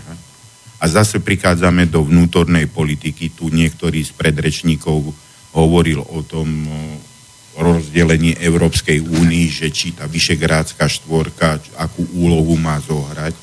Ja osobne si myslím, že Spojené štáty všetko robia preto, aby ju mali v rukách, tú Vyšegrádskú štvorku, lebo to pnutie medzi Nemeckom a Spojenými štátmi je tu veľmi silné a už je to verejné. A Spojené štáty sa boja jediného, aby sa nedalo dokopy Rusko s Nemeckom vo svojej geopolitike. No a či sa to takomu páči alebo nie, tá geopolitika by, uh, ukazuje nám, že tí Nemci spolu s Ruskom začali veľmi úzko spolupracovať. Však zoberte si ten strategický projekt Severný potok 2. Teraz sa otvoril Južný potok na Turecko a Rusko vlastne cez tie svoje nástroje ekonomické začne komunikovať. A je len otázka času, kedy skončia tieto sankcie. Kde už teraz nám vykrikujú niektorí politici, hlavne zo západu, že je potrebné ukončiť e, sankcie voči Rusku. A vedia veľmi dobre, že kvôli čomu. Ďalej, mám e, obavy, lebo to inakšie neviem nazvať, máme pred dverami e, voľby do Európarlamentu. Dostanú sa tam veľkou pravdepodobnosťou zo všetkých krajín tie fašizujúce politické subjekty, ktoré budú nie hrať na strunu Spojených štátov, ale na pronárodnú politiku. Či je to Taliansko, vidíme v súčasnosti, či to je Francúzsko, proste to, to pnutie vychádza z toho, ktoré je tu kvôli tomu, čo sa deje vo svete a premieta sa to potom vo vnútornej politike. No a Rusko, ja im fandím, lebo tá ekonomika im ide hore. My, keď sme senka cestovali, tak som spomínal kolegom v aute, som čítal takú štatistiku, kde bolo rozpísané bývalý sovietský zväz a jednotlivé republiky, zväzové republiky, ktoré boli súčasťou Sovietskeho zväzu a Ruská federácia v rámci ekonomiky sa nachádzala na chvoste týchto štátov. Dneska, v roku 2015, ekonomika Ruskej federácii zo všetkých postsovietských republik je na treťom mieste. Tak dokázala za tých 25 rokov zodvinúť tú ekonomiku. Ukrajina, ktorá je stále tu spomínaná, tak tá bola na treťom mieste v roku 1989. Takú mala silnú ekonomiku. Dneska je na chvoste postsocialistických e, štátov Sovietskeho zväzu. No a keď už nestačí ani toto poslucháčom, tak si zoberme, poďme do kozmu. Máme tam jedno veľké teleso, ISS, ktoré je medzinárodné, kde sa podielajú všetky vyspelé štáty tohto sveta. Na čuduj sa svete, celá táto stanica je z 80% z ruských technológií. Dodám už len jednu vec, zajtra je Svetový deň kozmonautiky, 12. apríl 1961, major Jurij Gagarin letel do vesmíru ako prvý človek. Ďakujem. Môžeme si potom pustiť pesničku, ak budeme mať čas? Ja by som sa chcel vyjadriť k medzinárodnému právu, čo tu bolo spomínané. A e, Sergej spomínal, že podľa medzinárodného pr- práva je najdôležitejšie, aby sa veľmoc, e, veľmoci dohodli, lenže tie veľmoci sú vždy schopné sa dohodnúť po nejakom veľkom konflikte. Či to bola druhá svetová vojna, Sovietský zväz, Británia, Amerika, Francúzsko sa dohodli, aké budú tie hranice, kadeľ pôjdu, kde budú tie národy, alebo po prvej svetovej vojne, alebo po napoleonských vojnách. A to bol taký spúšťač toho, aby, aby navzájom komunikovali a určo, určovali teda e, ten mier na zachovanie. E, lenže po pr- prvý nejaký taký územný problém, ktorý vznikol po roku 1945, bol Izrael. Keď vznikol v roku 1948, tak e, argumentovali to v tým, že vznikol na základe historického práva. Čiže Izraeliti, Židia, majú právo na územie obývané palestíncami, pretože tí palestínci sú potomkami filištíncov, ktorí ich vyhnali ešte v staroveku, čiže na to majú právo. Ale ako náhle vznikol kosovský štát, už to platilo prirodzené právo, že tí Albánci sa môžu otrhnúť. Ale to, že e, Kosovo je historicky zviazané so Srbskom, e, že tam jedna z najvýznamnejších udalostí srbských deň bitka na Kosovom poli, kde e, sa pred bitkou Lazár I korunoval za srbského cára, aby tým nazna- naznačil to, že táto bitka rozhodne o osude Srbska, či budeme existovať ako štát, alebo zanikneme, tak to je sp- spájené so srbským dením. Po- postupne, ako sa stali súčasťou Osmanskej ríše, tak sa postupne presúvali viac na sever, ako ich vytlačali Turci, Albánci. Zrazu, potom keď vznikol e, e, pripojenie, situácia ohľadne pripojenia e, Krymu k Ruskej federácii, už tu neplatí ani historické právo, lebo to je na strane Ruska, ani to prirodzené právo, už tu platia budapešťanské zmluvy z 95. Čiže zase mani- manipulácia. E, to, že e, Rus, e, historicky e, Rusko, e, ten, ten Krím, No od roku 1783 bol pripojený e, cárovnou Katarínou Veľkou e, k Ruskej ríši a vtedy neexistoval taký, e, taký pojem ako ukrajinský národ. Nič také neexistovalo. Ukrajina e, sa v, v tej staroruštine sa prekladá ako pohraničie, lebo to bolo... úz- Ukrajina. Áno, pohraničie, áno. Lebo to, to územie e, bolo e, územie, o ktoré sa bylo Polské kráľovstvo a e, Ruské carstvo a tak vznikol vlastne ukrajinský ja- jazyk s zmiešaním polského a ruského jazyka. Keď vznikla ukrajinština v 19. storočí, ale nemala názov ukrajinština, existoval pojem maloruština, pretože historicky sa Rusko delilo na Veľké Rusko, Malé Rusko, Biele Rusko a e, Červené Rusko, teda Rus, ospravedlňujem sa, opravujem sa, Rus. Toto delenie uznával aj Tomáš Garik Masaryk v knihe Rozhovory z TGM, čo napísal Karel Čapek. Je tá kniha všade, môžu si to pozrieť. Aj pravdoláskari, aj slniečkári, lebo oni radi majú Tomáša Garika Masaryka. Takže nech si to prečítajú, tú knihu. Tam on nepozná ten pojem ukrajinský národ. Veľkorusi, Malorusi, Bielorusi. Rozumieš? Kievská Rus, Podkarpatská Rus. A od 91. roku bol Krím nezávislý. Sám si urobil referendum, bol autonómnou republikou v rámci celej Ukrajiny. Milión faktov nespomenul. do, dokonča, dokonca, čo dodám, tak, taký ďalší zaujímavý historický fakt, že dokonca aj názov Srbsko, S- Srbia, má pôvod od názvu Srbrená Rus, čiže Strieborná Rus. Čiže aj tam je to späté medzi srbským a ruským národom, preto oni sú doteraz tak e, blízke národy, či je to e, to slovanstvo alebo pravoslavie, tieto historické skúsenosti ich tak spájajú doteraz. E, Veľmi, veľmi je to zaujímavé a ja sa teraz niečo učím. Um, ale pre našich poslucháčov mám takú zaujímavosť a to je tá, že keď už tu padlo o Kryme niečo, tak poviem takú veľkú zaujímavosť a myslím, že sa budete čudovať. Ja som sa sám čudoval, takže ide o to, že keď bola Jalská konferencia, tak uh, viete, že sa zúčastnili tam uh, Stalin, uh, Roosevelt a Churchill. A uh, pri nejakej prestávke si Churchill uh, tak pozval Stalina na boka a povedal mu takúto vec že či by e, bolo možné, aby e, sme dostali Krym. E, chceli by sme ho mať ako my západné veľmosti. A my vám za to chceme dať niečo a vy si vyberte v tejto veľkosti tej, e, Kr- Krymu, plochy Krymu, akúkoľvek oblasť v západnej Európe a my vám ju dáme. Tak už vtedy mali obrovský zálusk na tento Krym. Takže e, je, jedná sa o veľmi strategickú Lebo. Krím je brána do Ruska. Áno. A to jednoducho je veľmi vážne a už vtedy, keď Churchill pre, prejavil túto, tento záujem, tak niečo za tým bude. Potom, čo sa týka Ukrajiny, takú zaujímavú vec, že Ukrajina nemá registrované hranice. To znamená, že ešte e, legislatívne e, patrí pod e, jurisdikciu kvázi ešte starých e, e, zo Sovietskeho sväzu platných zákonov. To znamená, že Rusi teraz teoreticky, keby napadli, ako teraz hovorím, teoreticky e, obsadili e, Ukrajinu, tak majú na to e, právo. To znamená, že Ukrajina sa nemôže brániť, pretože nemá registrované. Oni na to zabudli jednoducho. A môžem sa k tomuto vyjadriť, tu ťa musím opraviť, že štát je, štát ako taký je uznaný, až keď ho uzná väčšina členských Áno, štátov áno, OSN, áno. vtedy platí ten Áno, štát. áno, takže ďakujem za túto- Toto, že to nie je Áno, áno. dôležité, či sú registrované hranice, ale či je uznaný nie, ten štát. je uznaný. Tak, to, to je dôležité hlavne. Áno, Dobre, ďakujem za tú opravu. Ďakujem. Takže e, tuto je vidieť jasnú e, e, snahu zo strany Spojených štátov e, ovládnutie tento, tento región, ale po, ešte takú zaujímavú vec, keď sme boli pri tých vizuáloch a americkej vlajke, e,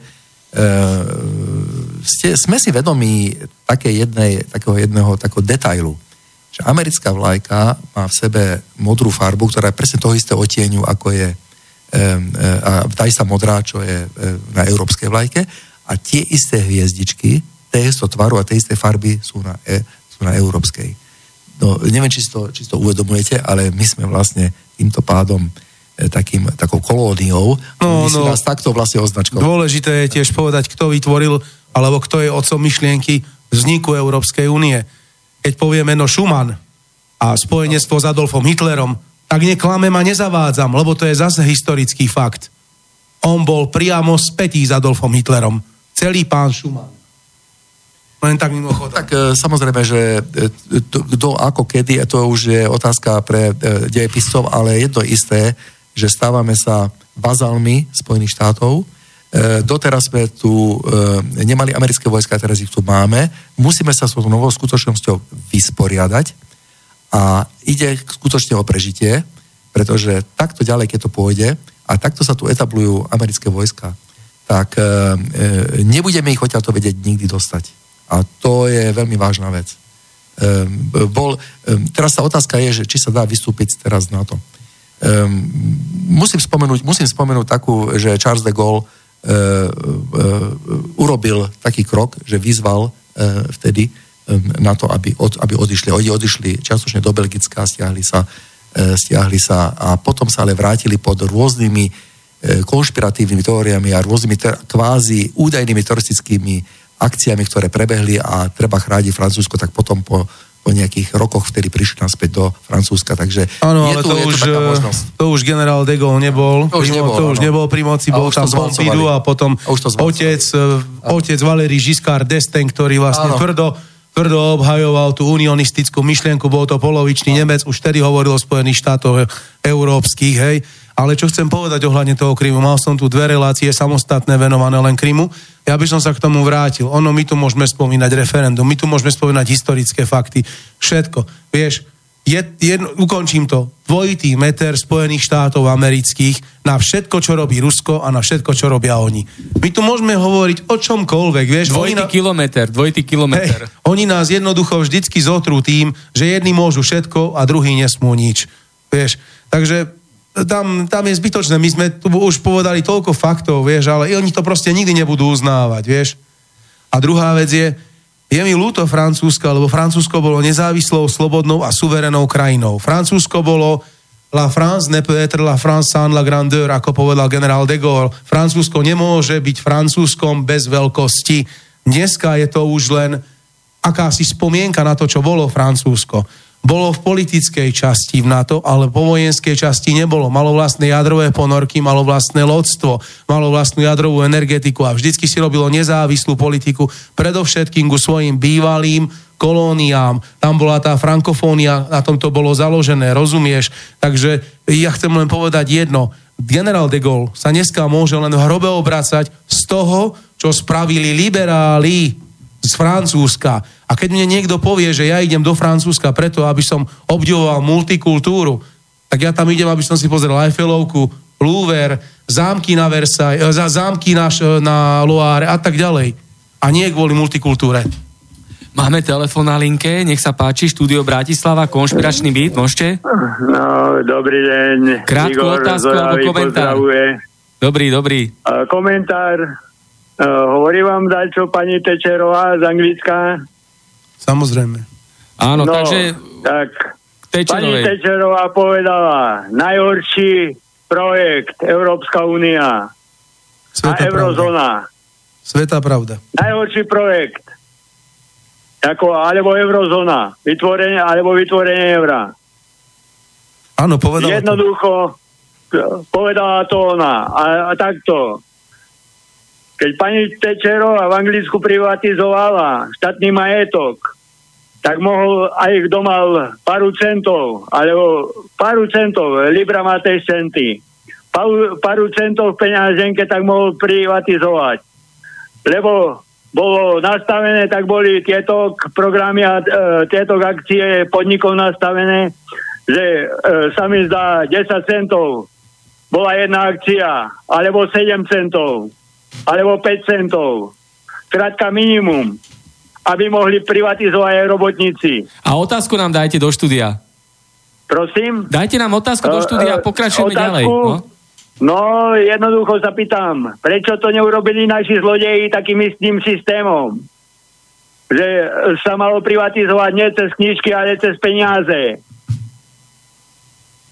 Dobre, takže Odpo- ďakujeme, No. ďakujeme všetko A ja dobré. ďakujem. Odkiaľ deň. telefonovali, ešte nám povedzte. Z Oravy. Z Oravy, tak pozdravujeme 508. Oravu, všetko dobré z Bratislavy. Ďakujem a ja. Maťo, Príjemný deň. Ďakujeme. tomuto pánovi by som povedal len jedno. Uh, tu sa nikdy neprivatizovalo. Tu boli jednak predstupové protokoly, ktoré sa sproste podpísali a stali sme sa vazalom. Museli sme si zničiť polnohospodárstvo, boli sme potravinovo sebestačná krajina, museli sme si zničiť priemysel, nesmeli sme obchodovať a ako tu už povedal x krát Mečiar, keď tu bol, on mu to povedal anglický predseda vlády, nebudete obchodovať s Ruskom, nebudete sa kamaráti s Ruskom a budete mať od nás dotácie a my vás vezmeme do únie. Pokiaľ budete obchodovať s Ruskom a budete mať s ním nejaké vzťahy, tak vás do únie nevezmeme. Čiže je zase dvojitý meter, nič viac. Ale ten dvojitý meter tu bude odjak živa, lebo my sme pre anglosasov untermenší. Nikdy to nebude inak. No, to by sme sa mohli vrátiť aj k novembrovému Majdanu, ktorý sa nazýva tzv. tzv. nežná revolúcia, skorumpovaní politici to tak nazvali. Áno, predtým tam vieme- bola oranžová revolúcia, No. teraz tu bol zase Majdan. No. Takže my, my všetci vieme, že novembrový Majdan v 89. 1989 bol prevrat Áno. finančný, majetkový, politický. Hej. Zorganizovala to Havlova mafia, nomenklatúra v KSČ, Hegenbard, Mohorita, Čalfa Hmm. a eštebacká oligarchia na čele s Lorencom plus o, v Československom národnom fronte, ktorí boli zapojené aj tie strany mimo komunistickej strany, Česko, Česká strana socialistická, o, Československá strana Lidová, To by sme sa strana mohli, slobody, to by sme sa kľudne mohli poďakovať no. pánovi Valensovi ako agentovi CIA, pánovi Gorbačovovi ako kultúrnemu spolupracovníkovi amerického veľvyslanectva, keď bol v Kanade. Mohli by sme sa tiež poďakovať pápežovi Janovi Pavlovi II. Tu je sieť agentov, ktorá tvrdo pracovala na odinštalovaní socialistických režimov. To nebol jeden človek, to bola organizovaná, plánovaná akcia a že to proste ľudia zneužili. Veď ako vyzýval pán Kňažko, veľký revolucionár v 89. Vieš, nezabudeme, že tu bola aj výzva vtedy u kresťanov modlitba za rozpad Sovietskeho zväzu. No, Čiže toto je ako... Tak ja teraz to preklopím. E, Ja vyzývam e, k modlitbe za rozpad Spojených štátov. Áno, je to, Vyzývam kresťanov, aby sa modlili za rozpad Spojených štátov. A veľa ľudí hovorí, že USA je ríša zla. Mília sa? Alebo majú oprávnenie to povedať? O tom, čo sme tu doteraz povedali, tak majú na to ale áno, právo. samozrejme, veď od konca druhej svetovej vojny. Korea, Dominikánska republika, Haiti, Vietnam, Panama, Nikaragua, Chile a tak ďalej a tak ďalej. Irak, Irán, Kuwait, Líbia, Afganistan. Máme ďalší telefón na linke. Dobrý deň z Bratislavy. Dobrý deň, ešte raz, pani Igor Zoravý. Dobre, tak nám dajte ešte raz krátku No. otázku alebo komentár. Keď ste, keď ste spomenuli Rusko, Rusko ma momentálne netrapí, ale tak vám poviem. E, Na veľvyslanectve v Číne my máme dvoch ľudí. Neme, Nemci 4800 zamestnancov veľvyslanectva v Číne. Uh, ožratý Danko, kapitán náš, sa asi pomýlil, lebo povedal uh, v teatrojke, Nemčur príde, dá si vyrobiť na Slovensku alebo v Čechách a ja som to zažil pri bráme.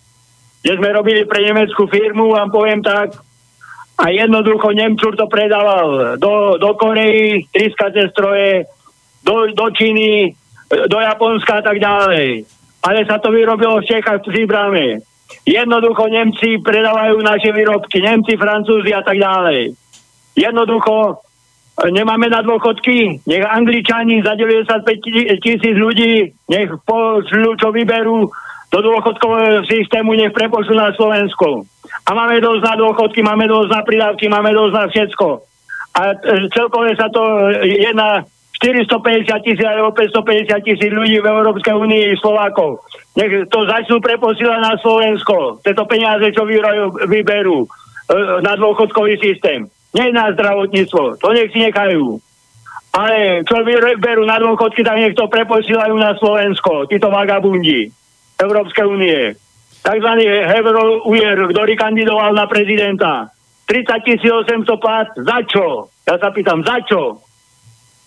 Dobre, takže to je otázka do diskusie. Ešte raz pozdravujem Hej. Oravu, všetko dobre z Bratislavy. A, halo? Áno, počujeme sa. Ešte jednu vec. Viete, koľko by mal byť plat na Slovensku? Áno, koľko? Týmto k, minimálny plat. Po Francúzsku 1800 eur sú, tak e, na Slovensku dvakrát 1800. 3600 minimálny plat. Viete prečo? Lebo Francúz vyrobí iba 40 jav, Slovak 65. A najlepšej kvality. Tak. A, A poz... žiadne, žiadne tý, týchto 66 tisíc cudzincov nestiahnu z Mladej Boleslavy, ne, nestiahnu z Rakúska e, odborníkov z automobilek, nestiahnu z Nemecka, nestiahnu z Anglicka ľudí. Ďakujeme, ďakujeme. žiadnych Poz... cudzincov. Dobre, takže máme, máme tému do diskusie. Pozdravujem Oravu ešte raz, všetko dobre z Bratislavy. Dobre, ďakujem, že ste ma ju počuli. Príjemný deň. Ďakujeme. No a ja sa spýtam tu, v konšpiračnom byte, čo na to poviete, čo nám telefonoval poslucháč? Má pravdu. Čo k tomu dodať? Slovák robí tvrdšie a v akých podmienkach? Čo má za to? Zostáva tu tá, vieš, dovolím Dobre, ale, ale dovolím, kde sú tie príčiny, prečo ľudia to tolerujú? vezmi si tú tzv. vdierať? nadhodnotu práce, ktorú vytvorí ten robotník v závode. Veď tá všetká nadhodnota práce, to nie sú len peniaze. A to všetko ide do zahraničia. Dobre, ale prečo ľudia mlčky na to pozerajú? Prečo sa nechajú zdierať, zotročovať, Zase dobrá otázka. klamať? Prečo? Prečo, to, prečo, prečo je Slovák zvyknutý už tisíc rokov nastavovať len chrbát a byť ticho? A keď sa tu vyskytnú takí ľudia, ako bol Bernolák, Štúr, Kolár, tak ich vlastní potopíme a dáme ich dole. Keď sa tu vys- vyskytne Štefánik, tak ho zase sami dáme dole. Vieš? Alebo ako povedal pán Havran v televíznej relácii, tak si to sledoval, že je hambou byť Slovákom. Hambím sa za to, že to niekomu musím povedať. Takéto nenávisné vyjadrenie mal? No tak to dobre vie, že to Takéto také. neznášanlivé a nenávisné? To je potom ďalší nájomný novinár. Áno. A to je ešte očia z Uhorska, čo si rozprával o tom, že Áno. ľudia sa nechajú zotročovať, klamať, vykorisťovať, zdierať. Najväčšieho maďarizátora, grofa Aponyho, si zvolili ľudia práve z Oravy. To je historicky. Fakt si môžu pozrieť, odkiaľ grof Apony pochádzal. Prišla nám ďalšia otázka, komentár do štúdiovej pošty tu v konšpiračnom byte od posluchačky Marty. Ja to prečítam teraz. Tam, kde vstúpia Američania, zostane v tej krajine púšť, ako keby ňou prešli kobylky. Ukrajina mala jedno veľké bohatstvo, úrodnú zem. Bola to obilnica sveta. Počas vojny strážili tieto polia s obilím nemeckí fašisti a na hladomor vyhubili tretinu obyvateľstva. Teraz, keď som videla video, kde išli z Ukrajiny celé vlaky tejto úrodnej pôdy do Švedska, bolo mi ťažko pri srdci. Úbohý ukrajinský ľud bol teraz úplne okradnutý. Posluchačka Marta napísala. Čo k tomu? Samozrejme, Peťo? že má pravdu. Sergej? Je to tak, ako napísala. Ale to je zase len program a cieľavedomý plán Spojených štátov amerických. Od jak živa to tak bolo, rozumieš? A najlepšie by bolo, keby Ukrajincov a Rusov proti sebe rozoštvali, takže by bojovali na život a na smrť. Tým by boli najspokojnejší Spojených štátov amerických. Odjak živa to bol cieľ, sen a plán. Rozumieš? Čo, čo k tomu dodať? Rozumieš? Tak uh, oni rozoštvávajú celú Európsku úniu, Hej. keď to tak zoberieme rukolapne. Vieš, vezmi Ale- si Slovensko. Tu chodili americký cirkus Humberto po Slovensku, že ako nám pomáhali počas Slovenského národného povstania. Už sme sa o tom bavili. Takže bombardovali Apolku, takže bombardovali Dubové, veď z talianských amerických základní štartovali lietadlá. A veľmi dobre vedeli, že tu bude Slovenské národné povstanie. Na žiadnom pamätníku, o ktorej tak akože bojuje pán Kiska a pritom vyznamenal Kalmusa, ktorý práve likvidoval pamätníky Červenej armády a on ho vyznamenal najvyšším štátnym vyznamenaním. Rozumieš? Ja sa spýtam, ešte nadviažem na to, čo telefonujúci z Oravy hovoril. Ševčoviča spomenul, Ševčovič, bruselský mafián. Čo si o ňom myslíte a čo Ševčovič kedy urobil pre Slovensko? Aké, aké naozaj rukolapné e, skutky spravil pre Slovensko a prečo Ševčovič bol pretlačený ako kandidát za politickú mafiu Smer? No, ktokoľvek by tam bol dobrý, ktokoľvek, to nemusel byť Ševčovič, ktokoľvek, len aby tam nebol Harabín alebo Kotleba. Jednoznačne jasne bol stanovený plán a cieľ. Nesmie sa tam dostať pronárodný kandidát a nie to ešte treba správnik alebo odborne zdatný človek. A čo poviete na to, Čaputová vyhlásila po voľbách, že ona si vie predstaviť Ševčoviča ďalej ako eurokomisára, o, že... Kisku ako predsedu vlády, že No. Butoru ako poradcu, tak sa nič nezmení. A ideme ďalej, veď akože tá Ma- kára sa proste tlačí ďalej. Mafia ako chráni Biela. mafiu hej, a zločinci si pomáhajú navzájom. Jasné, neboj sa, nič sa nezmení, je to v poriadku. Akurát, že sexuálni devianti budú mať väčšie práva, ale inak to bude to isté. Takže je to v poriadku. Ja len na Margo Ukrajiny ešte sa vrátim, lebo som sa povedať, že neviem, či o tom viete, všetko je zlaté rezervy odišli do Spojených štátov z Ukrajiny. Takže, e, to vykradnutie týchto krajín je evidentné a deje sa, to bude sa to diať aj so Slovenskom. E, tu e, máme určité hodnoty, ktoré by sme si mali vážiť a to je hlavne naša voda. Po Rakúsku sme najväčším e, zdrojom pitnej vody. O, máme tu prístupové cesty, máme tu hory, máme tu drevo, máme e, kvalitných ľudí, odborníkov a toto je samozrejme predmetom záujmu a budeme vydrancovaná krajina, keď to takto ďalej pôjde. Tak to je veľmi zlé proroctvo, čo si teraz povedal, Peťo. A ja sa spýtam na nášho veľkého suseda, o ktorom sme tu rozprávali, Ukrajina, prezidentské voľby. Čo k tomu? Sergej, ty si špecialista. Povedz nám, máme posledných 7 minút, tak skús to tak povedať, aby sme sa potom aj ďalšie posunuli. Koho voliť na Ukrajine za prezidenta? To je dobrá otázka, že? Napríklad. Vezmi si Porošenko, oligarcha, skorumpovaný človek, dosadený Spojenými štátmi americkými. Druhý človek, právoseci, pravý sektor, banderovci, Jaroš, ťahnibok. Ich to voliť? To je čistá vojna a genocída na Ukrajine. Potom je tu Timošenková. Raz pro ruská, raz pro americká, raz pro európska. Plynová cárovna. Áno, presne tak. No vieš, bola si porozumí. Moskva hneď zápätí v Bruseli. A potom tu máme nezávislých kandidátov. Ten, ktorý sa dostal do druhého kola, ten komediant alebo herec. Vieš, nepripomína Čo si to... o ňom myslíš? Nepripomína ti to trošku Slovensko, že niekoho museli voliť, tak ho proste zvolili. Menšie zlo. Niekto proste musí byť na tej Ukrajine prezidentom, že? A keď nesmie, vezmi si, to je demokracia. Na Ukrajine zrušili stranu Viktora Janukoviča, strana regiónov. Oni ho zrušili. a zakázali. Zrušili komunistickú stranu Ukrajiny. Zrušili a zakázali. Toto je demokratické. Zrušili druhý úradný jazyk Ukrajiny, ruštinu. 33% Ukrajincov sa oficiálne hlásilo k ruskej národnostnej menšine. To není 20%. To je skoro 10 miliónov Ukrajincov. A zrušili im to. Je to demokratické? Tak a čo povedať o Ukrajine? Rozumieš, kto tam bude prezidentom? Menšie zlo. To je ako vybrať si medzi Kiskom a Jurajom Kemkom. No, podobné prirovnanie. Čo? E, Želinský bude. Bude ten, komi- bude ten komediant, lebo Porošenka nechcú, lebo je oligarcha a zlodej a nechcú ani tých konfliktných, ako som spomínal, Jaroša a ťahni boka, lebo to by bola vojna. Rozumieš? Peťo ešte? E, Ja len sa mm, chcem povedať, že Porošenko e, to nie je jeho pravé meno. Valcman. Valcman. My vieme, že je to Žid. A vieme, Ale vieme, to netreba byť prekvapený. Kde dneska nie je mocný finančný Žid? A, a, a vieme, vieme, Aj ten Zelenský, a vieme aké, a kde má konto a vieme, aký má pas. Áno, má americký pas. Presne tak. Aj iní. e, Ale aj Jaceniuk má americký pas. Takže oni sú pripravení kedykoľvek odísť, keď bude horieť. To znamená, že oni sú takíto zbabelci. Takže je invázia amerických prezidentov v Európe. No, došla nám ďalšia otázka od posluchača Michala, alebo komentár. Dobrý deň, že Havran sa hambí byť Slovákom? Celkom rozumiem. Tiež som tam bol, teda, tiež som to tak cítil. Pred rokmi, keď som videl, koľko ľudí je na hlavu. Ako nevieme hrať futbal a kadečo iné. Všade nás trápňujú. To som ešte pozeral narkózu či hnojku a bol tam ten výpaut, teda súboj národov a naši tam totálne pohoreli. Keď som vnímal, ako národná hrdosť existuje iba počas majstrákov v hokeji, v zátvorke už onedlho s vykričníkom, tak mi to prišlo, že to je naozaj zahambajúce. Tri bodky.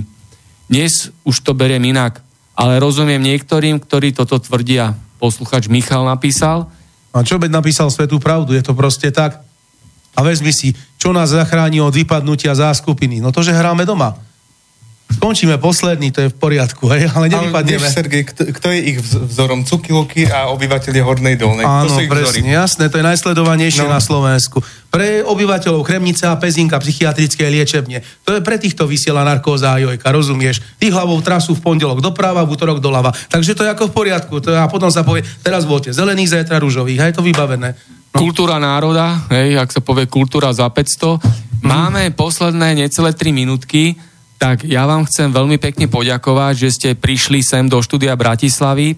Peťo z Osenca prišiel, Márek prišiel z Banskej Bystrici, z Sergej zo Zvolena, Janko zo, zo Zvolena tiež. Tak e, povedzte na záver nejaké svoje záverečné slovo a posolstvo. Začni. Nech sa páči. Janko Kašica. No tak ešte raz by som sa chcel poďakovať za pozvanie a popriať tomuto, a popriať tomuto rádiu, nech je dlho, dlho na trhu masmediálnom, lebo vidíme, čo sa deje a v tomto rádiu môžu sa vysloviť aj také myšlienky, ktoré sú inde zakázané. Ďakujem, Sergej. Mm, Ďakujem aj ja veľmi pekne za pozvanie, už 8 krát. Ďakujem. A takisto aj e, za to, že si na poslucháči, že si nás vypočuli a našli si čas a trošku pouvažovali s nami. Hej, a naposledy by som ešte chcel povedať, verím v náš národ, verím, keď sme prežili tisíc rokov maďarizácie, keď sme prežili aj ako Veľká Morava, keď sme prežili aj ako slovanské kmene, že jednoducho prežijeme aj ďalej. Len bohužiaľ bude to veľmi ťažké. Tak, to bol Sergej Kováčik a Marek, ešte nech sa páči. Je vám hlavne dôležitý odkaz pre ľudí, hlavne racionálne rozmýšľajte a samostatne. Ďakujem, Marek. Peťo z Osenca. Ja zopakujem to, čo som tu už raz povedal, že sme svedkami veľkých vecí. Je to pre nás e, veľká čest, že môžeme sa ich zúčastniť, ale nezúfajme a tiež verím, že e, to prežijeme a nejakým spôsobom sa z toho dostaneme, z tohoto marazmu. Je mi veľmi ľúto, že e, sme si nejak takto zavarili a nejakou naivitou, ale e, dúfam, že e, nastanú lepšie časy a budeme sa tešiť potom z nich. Ďakujem. Ďakujem ešte raz aj ja všetkým, ktorí ste si nás vypočuli, alebo ktorí si nás ešte vypočujete.